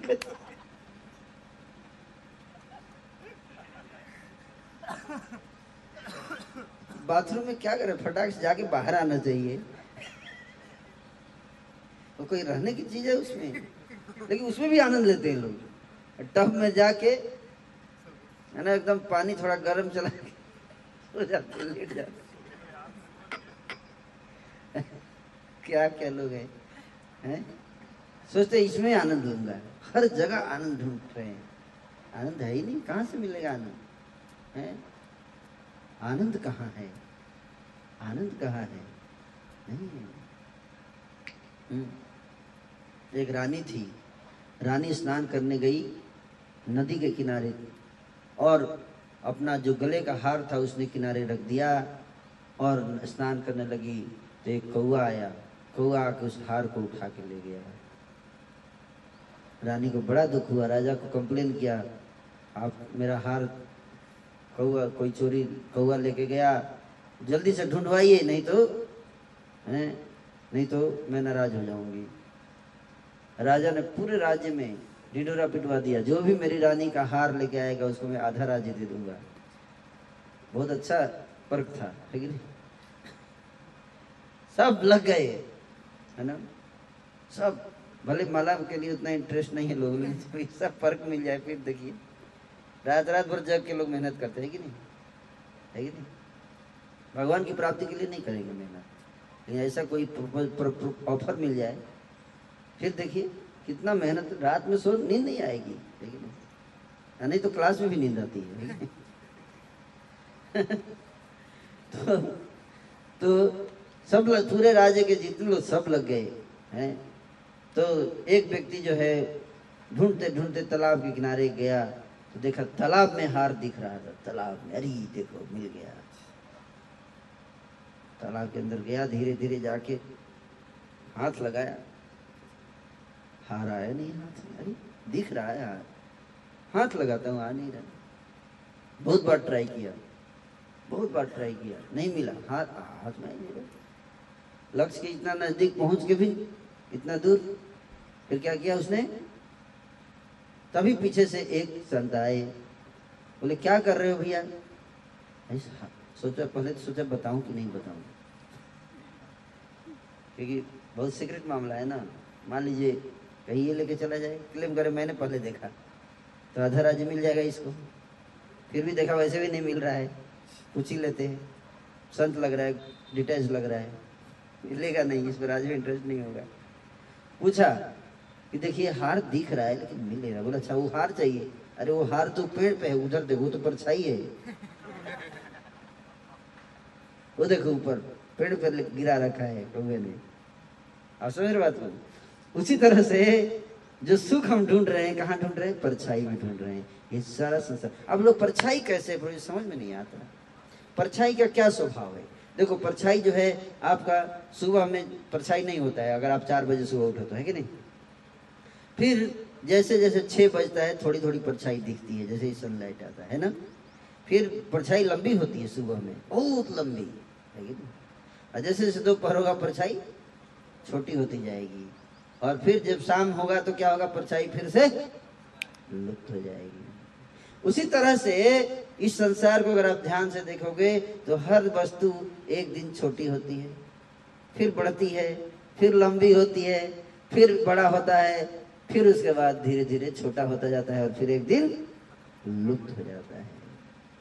गलत बोलो तो बताइए, परछाई नहीं है तो क्या है। गहराई से अगर आप इस संसार का अध्ययन करोगे तो समझ जाओगे कि ये परछाई ही तो है, हम्म, परछाई है ये। इसलिए वास्तविक सुख कहाँ है, वास्तविक सुख है भगवान के धाम में, ओरिजिनल वस्तु, ओरिजिनल वस्तु वो भगवान के धाम में, और उसके लिए प्रयास करना चाहिए। इसलिए आप देखो भगवान का नाम लेने से आपको थोड़ा तो लाभ हो ही गया, है कि नहीं, लेकिन ये लाभ तो एक बाई प्रोडक्ट है, वास्तविक लाभ तो ये है कि आप जन्म मृत्यु के चक्र से मुक्त होकर भगवान के धाम जाओगे। लेकिन उसके लिए कुछ नियम है, कुछ कानून है जिसका पालन करना चाहिए। सतोगुण में स्थित रहेगा वही व्यक्ति भगवान के धाम जा सकता है, सतोगुण में स्थित, रजोगुण और तमोगुण में नहीं। इसलिए सतोगुण में स्थित होने के लिए शास्त्र में कुछ नियम बताए गए, उन कार्यों को करेंगे तो हम सतोगुण में स्थित हो जाएंगे, फिर संसार तो समझ पाएंगे कि ये संसार क्या है, परछाई है। अभी समझ में आता है, परछाई बता दिया, प्रभु बता तो दिया आपने, मेरे को नहीं लग रहा है ऐसा, मैं तो जब देखता हूँ तो हर चीज रियल लगता है, प्लास्टिक का नहीं लगता है कि नहीं, ऐसा ना, हर चीज रियल लगता है। तो कैसे हम समझ पाए, आपने बता दिया, हम भी ऐसा आंख दे दीजिए मेरे को जिससे मैं भी इस संसार को देख सकूं कि ये संसार प्लास्टिक है, नकली है। चाहते हो चश्मा आँख, मेरे पास चश्मा है, हम बनाए हैं वो चश्मा, आप पहना देंगे तो संसार का भयानक चेहरा दिखेगा, बहुत भयानक चेहरा दिखेगा, डर जाएंगे आप वो चश्मा पहन के। वो चश्मा जैसे दूध का दूध और पानी का पानी, हंस बन जाएंगे, परम हंस वो चश्मा। वो चश्मा कैसे पहनेंगे, जब आप सतोगुण में स्थित हो जाएंगे, सतोगुण में स्थित, तब फिर क्या होगा, आनंद ही आनंद है, आनंद ही आनंद है। सतोगुण में स्थित करने के लिए कुछ नियम है जिसका पालन करना चाहिए। क्या नियम है, सुबह उठने का। सबसे पहला नियम क्या है? सुबह उठने का। कितने बजे? प्रभु जी मैं तो सुबह उठता हूँ। मैं सुबह उठता हूँ, दोपहर में नहीं उठता। कितने बजे? सुबह आठ बजे।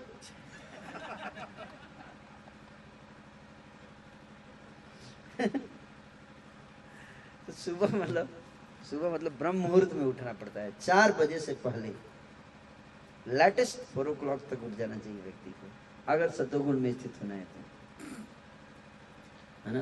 अब आप मेरे से ये मत पूछिए कि प्रभु जी मैं तो कैसे उठूंगा, ये प्रॉब्लम है वो प्रॉब्लम प्रॉब्लम है तो मैं क्या करूं। अगर सतोगुण में स्थित होना है तो हमें क्या करना पड़ेगा? सुबह उठना है, है?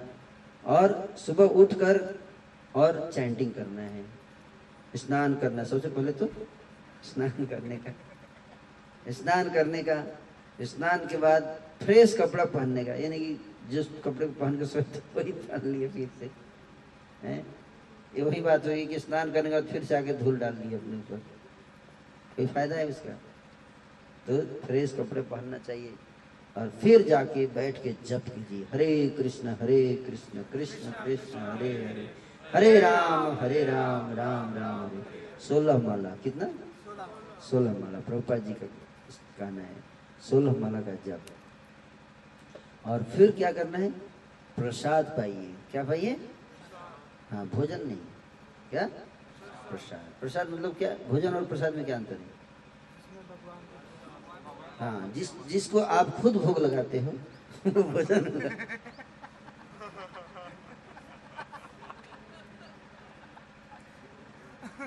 समझ रहे बात को? जो होटल में होता है, जो होटल में मिलता है, जिसको आप भोग लगाते हैं, और जो भगवान को भोग लगाया जाता है वो क्या होगा? उसके बाद आप पाते हो प्रसाद है। ये अंतर है, है? तो प्रसाद पाना चाहिए। प्रसाद पाने से चेतना शुद्ध हो जाती है। कहते हैं जैसा आहार वैसा विचार, है ना। आहार शुद्धि, विचार शुद्धि। और फिर आपको देखिए, आप आप छः महीने तक आप इसको का, काम ये पालन करके देखिए, आपके जीवन बिल्कुल बदल जाएगा। ये संसार आपको कुछ और ही दिखेगा, कुछ और ही दिखेगा ये संसार। आपको इतना आनंद आएगा, आनंद आनंदाम बुद्धि वर्धनम प्रतिपदम पूर्णामृत। महीने कहते कि पढ़ाई छोड़ दीजिए या जॉब छोड़, नहीं।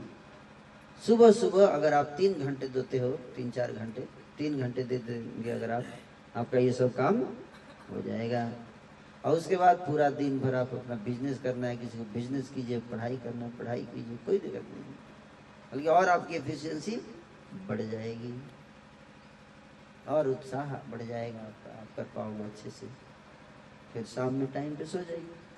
अगर ये शेड्यूल का पालन करेंगे तो आपको भक्ति में आप बहुत तेजी से आगे बढ़ते हो, सतोगुण में स्थित हो जाएंगे और फिर जीवन के लक्ष्य को प्राप्त कर पाएंगे। आप लोगों ने जो लाभ बताया, थोड़ा बहुत आपने जो मैं बता रहा हूँ उसको अप्लाई किया होगा, तब आपको ऐसा लग रहा है फायदा हुआ है, जो जो फायदा हुआ है, क्योंकि आप माला करते हो, सुबह उठते हो, है ना, इसलिए फायदा हुआ। और जैसे जैसे और स्टैंडर्ड को बढ़ाते जाएंगे वैसे ही और ज़्यादा लाभ मिलता जाएगा। यही बताना चाहता था मैं। तो कई बार लोग बोलते हैं प्रभु जी मैं तो कैसे उठूं, चाहता तो हूँ उठना, लेकिन सुबह अलार्म भी लगाता हूँ, लेकिन पता नहीं कैसे कौन, कोई भूत आता है हमारा, मेरा हाथ पकड़ता है और फिर हाथ उठाकर अलार्म को दबा देता है। मैं समझ में नहीं आता मैं करूँ तो क्या करूँ। वो भूत रोज आता है, सुबह सुबह चार बजे ही आता है वो। इस भूत को कैसे भगाएं, है पता है ऐसा है। तो इसके लिए उस भूत को भगाने के लिए एक तरीका है, कम से कम आप सब एक दिन मंदिर में आके रुकिए, सैटरडे को, जहाँ भी आप हैं, सैटरडे नाइट आइए। और भूत को भगाने के लिए हम एक ओझा रखेंगे, है ना, आपको फैसिलिटेटर। वो सुबह सुबह आपका घंटी बजाएंगे आगे, टन टनाटन टन टनाटन, और सबको उठा देंगे। इसलिए आप देखिए कैंप में सब कल उठ जाएंगे सुबह। आज भी उठे गए, उठे होंगे, उठे थे, देखिए कैसे उठ गए आज, भूत भाग गया है कि नहीं। उसी तरह से सत्संग ओझा ओझा आया हुआ आज भी है, या तो ओझा आया होगा या उसका फोन आया होगा। इस तरह से आपको एक दिन अगर आप सप्ताह में उठते हो सुबह, आपको धीरे धीरे आदत लगेगी। एक जैसे एक दिन गुलाब जामुन खाएंगे तो क्या होगा, एक दिन अगर आप गुलाब जामुन खाएंगे तो क्या होगा, लगेगा रोज खाऊं, है कि नहीं। उसी तरह से मॉर्निंग प्रोग्राम जो है गुलाब जामुन की तरह है। सुबह उठ के मंगल आरती करना, जप करना। अगर एक दिन आप मंदिर में मंगल आरती जप ये सब प्रसाद लेते हो, आपको मन करेगा, खुद ही आनंद आएगा, लगेगा मैं रोज क्यों नहीं करता मैं ऐसा। और डेली फिर प्रयास करेंगे तो आपको डेली कर सकते हैं। फिर आपको आपका जीवन का लक्ष्य जो है वो प्राप्त होगा, मैं भगवान के धाम जाना। भगवान के धाम के बारे में क्या बताऊंगा, जो आप सोच सकते हो उससे कहीं ज्यादा अच्छा है। जो अच्छा से अच्छा जो आप सोच सकते हो उससे करोड़ों गुना अच्छा है भगवान का धाम।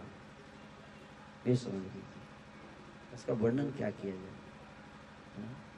प्रेम का संसार है, प्रेम है, प्रेम प्रेम में ही आंखों से अश्रु गिरते रहते हैं सबको, प्रेम के अश्रु, एक दूसरे का स्मरण करके।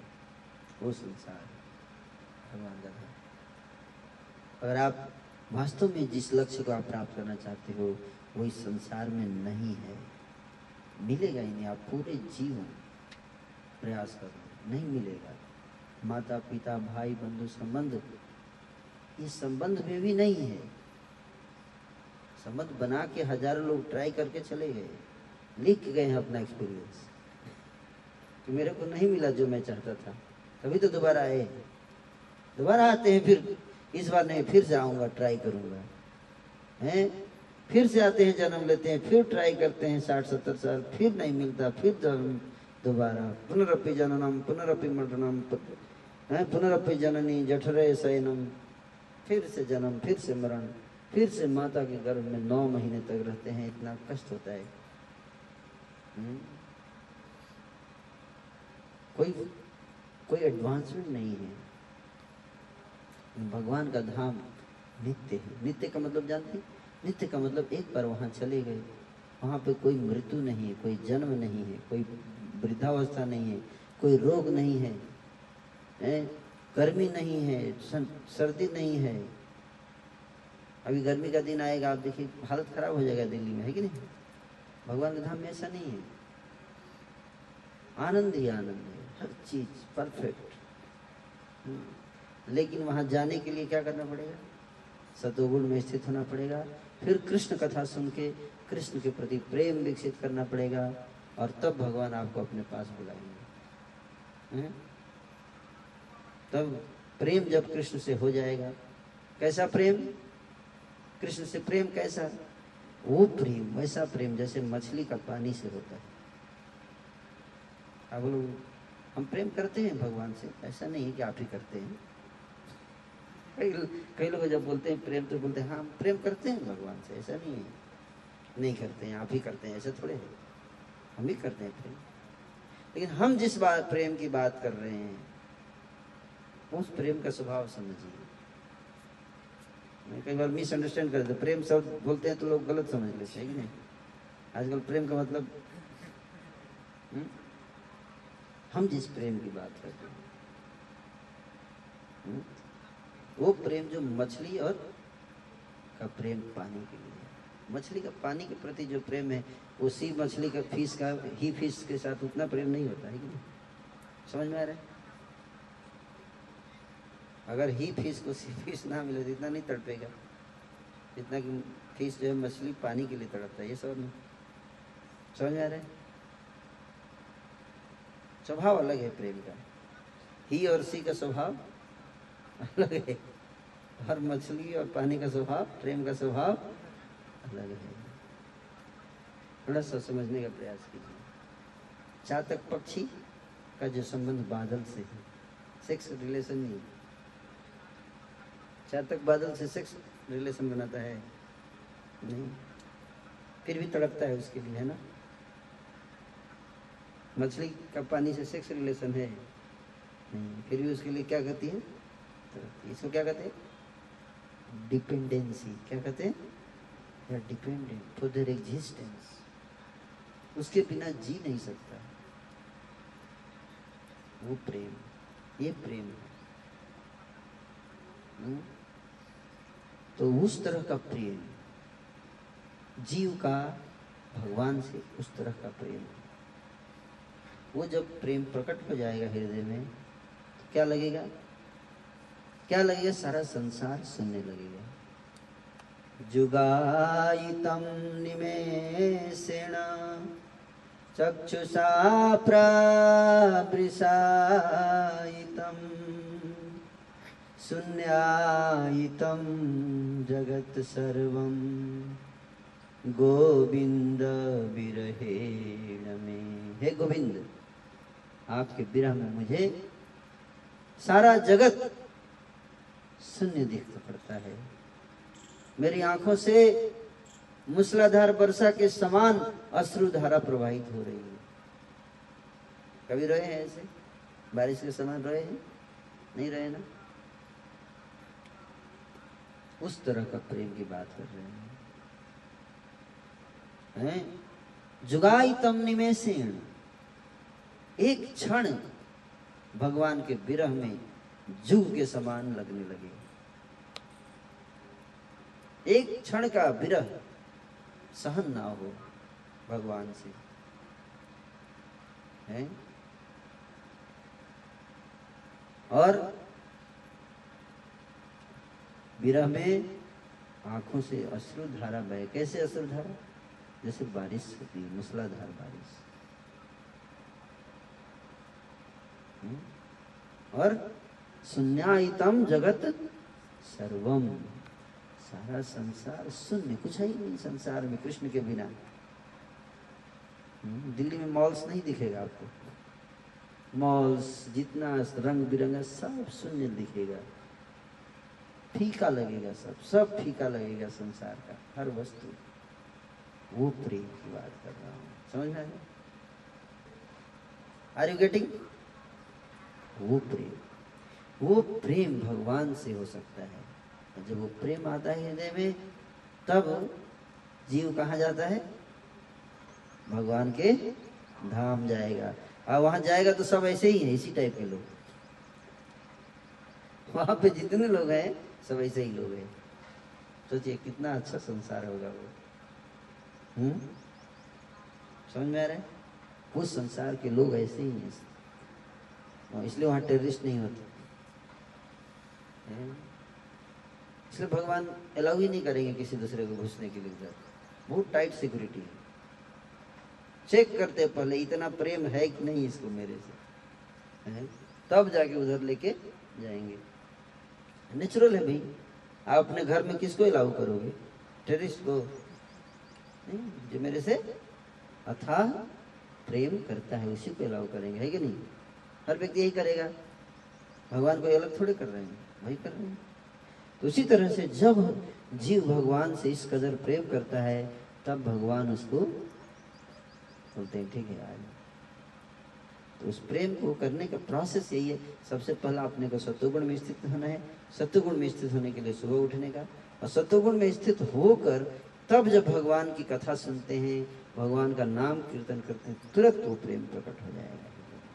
नित्य सिद्ध कृष्ण प्रेम साधे कबू नए श्रवण आदि शुद्ध चित्त करे हो जाएगा, हृदय पर प्रकट हो जाएगा हृदय में, और फिर आपकी आंखों से अश्रु गिरेंगे कृष्ण प्रेम।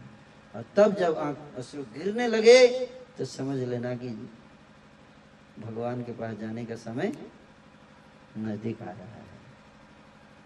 नहीं तो अगर अश्रु नहीं गिर रहे हैं, हैं नोत्पद्यते नोत्पद्यते नयनयोर विमलाम्बुमाला धिक्तस्य हैं धिक्तस्य जीवितमहो पुरुषाधमस्य। जमुनाचार्य जी कहते हैं कि भगवान के नाम कीर्तन, उनकी कथा को सुनकर जिसकी आंखों से अश्रु की धारा नहीं बहती है, उसके जीवन को धिक्कार है। धिक्तस्य, उस व्यक्ति के जीवन को धिक्कार है। जीवितम अहो पुरुष अधम से, अधम पुरुष है जो भगवान के गुणों का कथाओं का श्रवण करके उसकी आंखों से अश्रुधारा नहीं गिरती, उसके जीवन को धिक्कार है। हुँ? तो हम लोग के जीवन को धिक्कार है कि नहीं? अश्रुधारा बहती है नहीं बहती है? हमारे जीवन को धिक्कार है, जी कैसे रहे हैं? तो वो प्रेम अत्यंत दुर्लभ प्रेम वो प्रकट होगा जब हम भगवान की भक्ति करेंगे। आप सब यहाँ उपस्थित हैं, आप सबको इसलिए प्रार्थना है, देखो हम दुखों को दूर करना चाहते हैं लेकिन उसके लिए जो कीमत है वो देना नहीं चाहते। भगवान को प्राप्त तो करना चाहते हैं, उसके लिए कीमत देना नहीं चाहते। समझ में आ रहे हैं? और संसार के छोटे तुच्छ सुखों के पीछे भागकर अपना समय अपना एनर्जी सब बर्बाद कर देते हैं। इसलिए ये टाइम है आपको डिसाइड करने का अपने लाइफ में कि आप क्या करना चाहते हैं, जीवन का लक्ष्य क्या है। धन कमाना जीवन का लक्ष्य है, धन तो मिलता मिलेगा आपको, धन कमाना कमाइए, लेकिन उस धन को आप साथ में लेके नहीं जा सकते, यही का यही रह जाएगा सब, एक पैसा भी नहीं जाएगा साथ में। और फिर क्या होगा? फिर अगर दोबारा जन्म होगा तो फिर से परिश्रम करके धन कमाना पड़ेगा, फिर से दोबारा ए बी सी डी से शुरुआत करें। भले आप साइंटिस्ट रहे पिछले जन्म के, भूतपूर्व साइंटिस्ट, बट दोबारा जन्म होगा तो फिर से क्या सीखना पड़ेगा? ए बी सी डी सीखना पड़ेगा। कितना पागलपन है ना, इतना सीखो फिर से ए बी सी डी सीखो, फिर साइंटिस्ट, फिर एबीसीडी, फिर साइंटिस्ट, फिर एबीसीडी। अरे कोई बुद्धिमान भी तो सोचा अरे भाई क्यों इतना मेहनत करा रहे हो, जब एक बार साइंटिस्ट बन गया फिर एबीसीडी क्यों सिखा रहे हो। इसलिए बुद्धिमान व्यक्ति सोचता है कुछ ऐसा करें जो नष्ट नष्ट ना हो, है वो क्या है? भगवान की भक्ति, भगवान से प्रेम। वो एक बार आ गया तो नष्ट नहीं हुआ, जन्म जन्मांतर जाएगा वो प्रेम। इसलिए आप सबको you make a right choice at the right time of your life, this is very important, very important. Make a right choice at the right time, है and this is the right time for all of you. है अगर अभी नहीं तो कभी नहीं, देर हो जाएगी, कहीं देर हो जाएगी, ऐसा ना हो कि कहीं देर हो जाए। ये टाइम है आप सबके लिए, गंवाइए मत इस मौके को। छोटे तुच्छ सुख के लिए, संसार के तुच्छ सुख, स्त्री सुख, धन सुख के लिए श्रील प्रभुपाद जी कहते थे तुमने इतने जन्म माया को दिए, तुमने हजारों जन्म माया का भोग किया और सुख नहीं मिला, एक जन्म कृष्ण की भक्ति में दे दो फिर देखो कमाल है कि नहीं। सेक्स का सुख तो कुत्ता, बिल्ली, बंदर, भालू, हाथी, शेर, मच्छर सब जोनियों में मिलता है कि नहीं? मिलता है ना, फिर भी जीव संतुष्ट नहीं होता।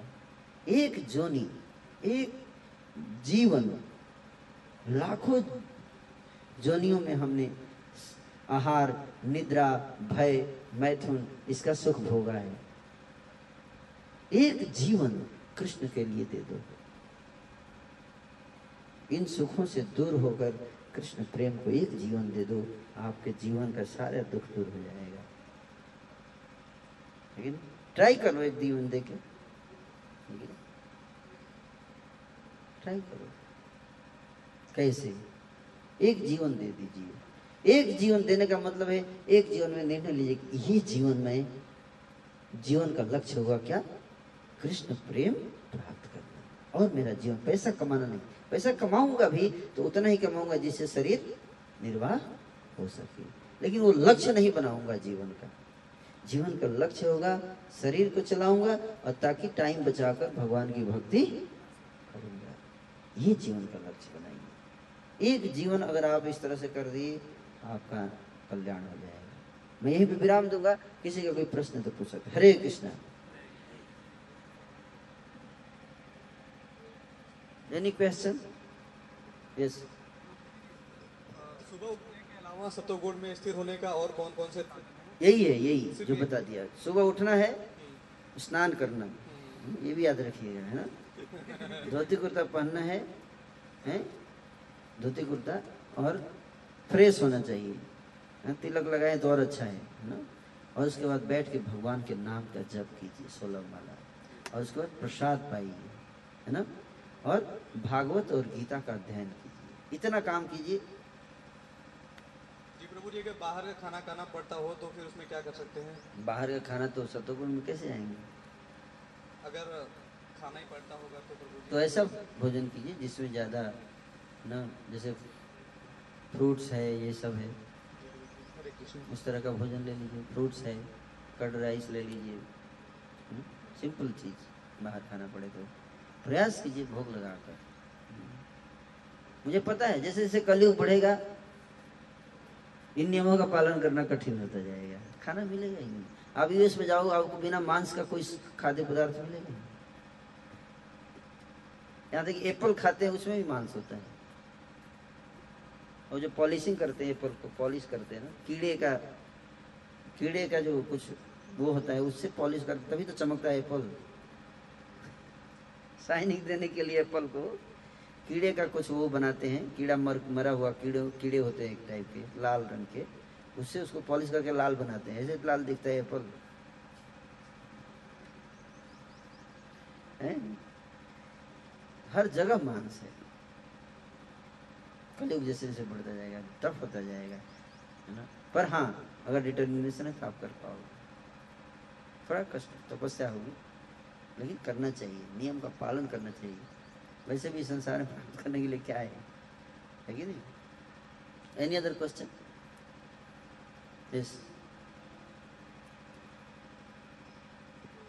जी, सतोगुण में स्थित होने के लिए सही टाइम सोने का क्या होता है? वैसे सोने का छः घंटे सोइए, छः घंटे पहले। और चार बजे उठना है तो दस बजे सो जाइए, है ना।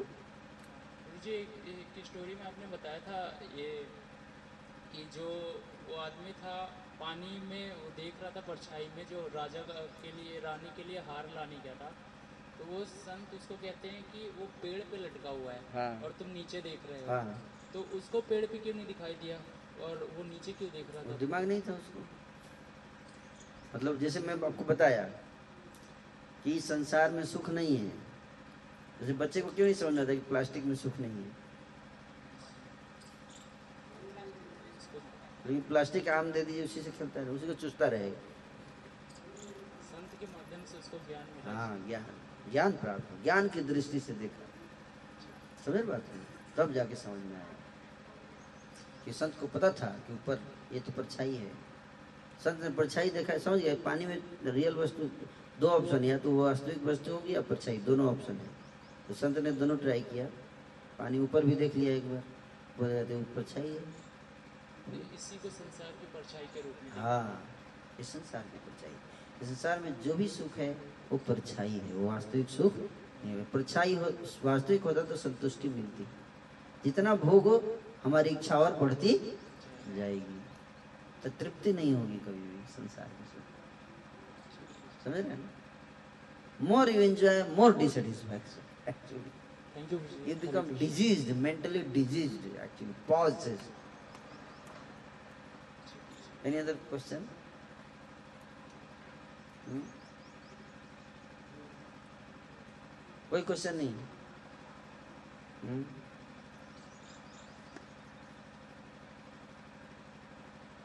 हाँ, चलिए, आया एक। हरे कृष्ण। तो जी तो जी भोग और प्रेम में क्या डिफरेंस, क्या मतलब अलग क्या है दोनों में? हैं? भोग और प्रेम में अलग क्या है? भोग जो है आप अपनी तृप्ति के लिए करते हो, प्रेम जो है वो कृष्ण की तृप्ति के लिए करते हैं। आत्मेंद्रिय प्रीति वांछा तार कहे काम, कृष्णेंद्रिय प्रीति धरे प्रेम नाम। हुँ? अपने इंद्रियों को तुष्ट करने की इच्छा को काम कहते हैं, भोग। मैं क्या करूं जिससे मेरे को मजा आए, दिस इज लस्ट। समझ में आ रहा है? मैं ऐसा करूं जिससे कृष्ण को आनंद आए, उसको कहते हैं प्रेम। समझ में?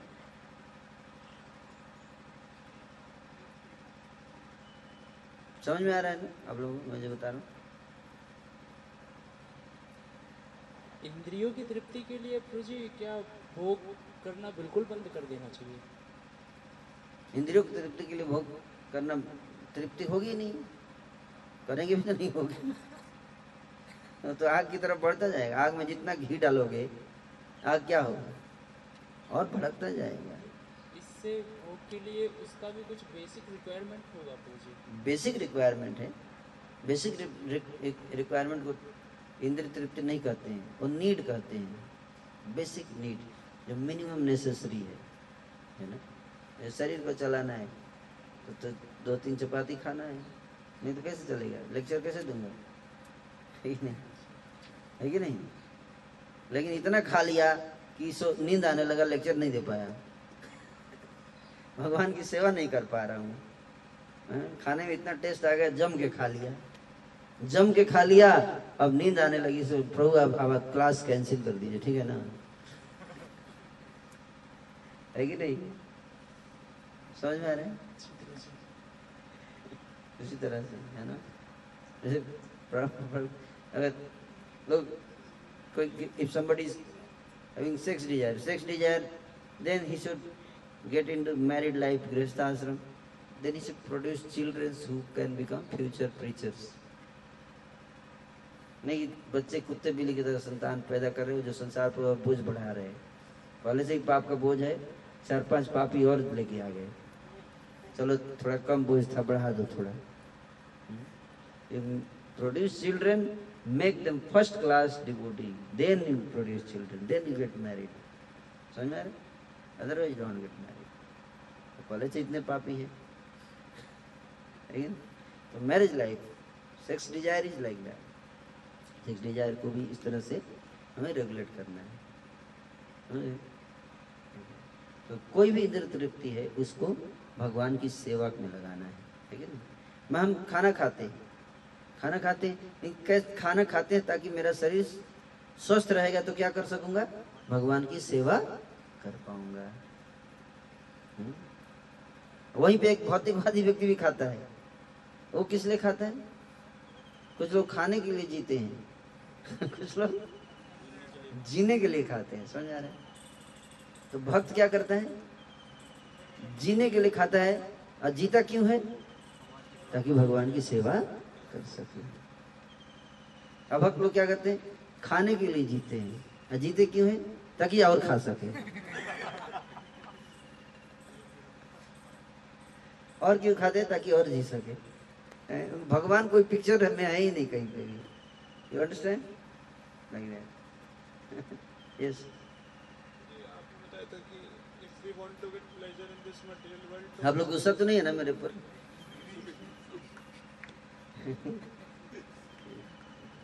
yes.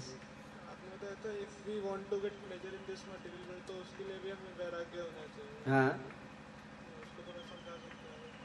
वैराग्य रहेगा तभी तो आप इस संसार इस संसार में प्लेजर, आप ज्यादा वैराग्य नहीं रहेगा तो आप मान लीजिए कोई पिज्जा खा रहा है, अब वैराग्य नहीं है, पिज्जा से आसक्ति हो गई तो खूब खा लेगा पिज्जा, और खूब पिज्जा खा लेगा तो क्या पेट पकड़ लेगा।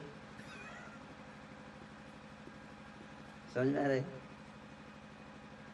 तो कहीं ना कहीं पिज्जा से डिटैच रहना पड़ेगा। भाई इतना पिज्जा हो गया, अब इससे ज़्यादा नहीं खाऊंगा, डिटैचमेंट। समझ में आ रहा है? गुलाब जामुन खा रहा है, बहुत आसक्ति हो गया, इतना खा लिया गुलाब जामुन की डायबिटीज हो गया। अगर डिटैच रहता तो भाई चलो एक खा लिया, अब नहीं खाऊंगा, भले अच्छा लग रहा है लेकिन नहीं खाऊंगा। क्यों? डिटैच, नहीं तो डायबिटीज हो गया, है कि नहीं? समझ में आ रहा है? इस संसार में भी अगर सुखी रहना है तो वैराग्य जरूरी है, नहीं तो आप फंस जाओगे। जैसे मछली को अगर शिकारी के जाल में नहीं फंसना है तो चारा से वैराग्य रहना पड़ेगा उसको, है कि नहीं? ऐसा नहीं, यू अंडरस्टैंड? मछली खाए बगैर कैसे रहेगी? मछली को तो खाना है, लेकिन जब चारा को देखे तो समझ जाए भाई यहाँ पकड़े जाएंगे, अभी नहीं खाने का, वहाँ पे वैराग्य होने दे। समझ में समझ में आ रहा है? इस तरह से वैराग्य आवश्यक है। इस संसार में भी अगर जीना है तो वैराग्य आवश्यक है। समझ में? बिना वैराग्य के कुछ भी नहीं कर सकते आप।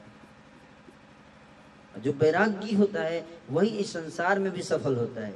आप देख लेना, मेहनती आदमी वही होता है जो वैरागी होता है, उसके जीवन में कुछ त्याग होता है। अगर आप पढ़ाई में भी अव्वल आना चाहते हो तो आपको वैराग्य रखना पड़ेगा, घर से दूर रहना पड़ता है, है कि नहीं? लड़के हॉस्टल में पढ़ते हैं ना, पीजी में रहते हैं ना, आईएएस की तैयारी करते, आईएएस की तैयारी करते, पीजी में रह रह के करते हैं, है कि नहीं? खाना पीना भी अच्छे क्वालिटी का नहीं मिलता, फिर भी रह के करते हैं ना तैयारी। कैसे? वैराग्य, वैराग्य के बिना रात रात भर सोते नहीं है। मैं तो देखता हूँ कि ज्यादा वैराग्य है लोगों के अंदर, भक्तों को उतना वैराग्य नहीं है। लोग भौतिक चीजों को प्राप्त करने के लिए ज्यादा वैराग्य, रात भर पढ़ते हैं।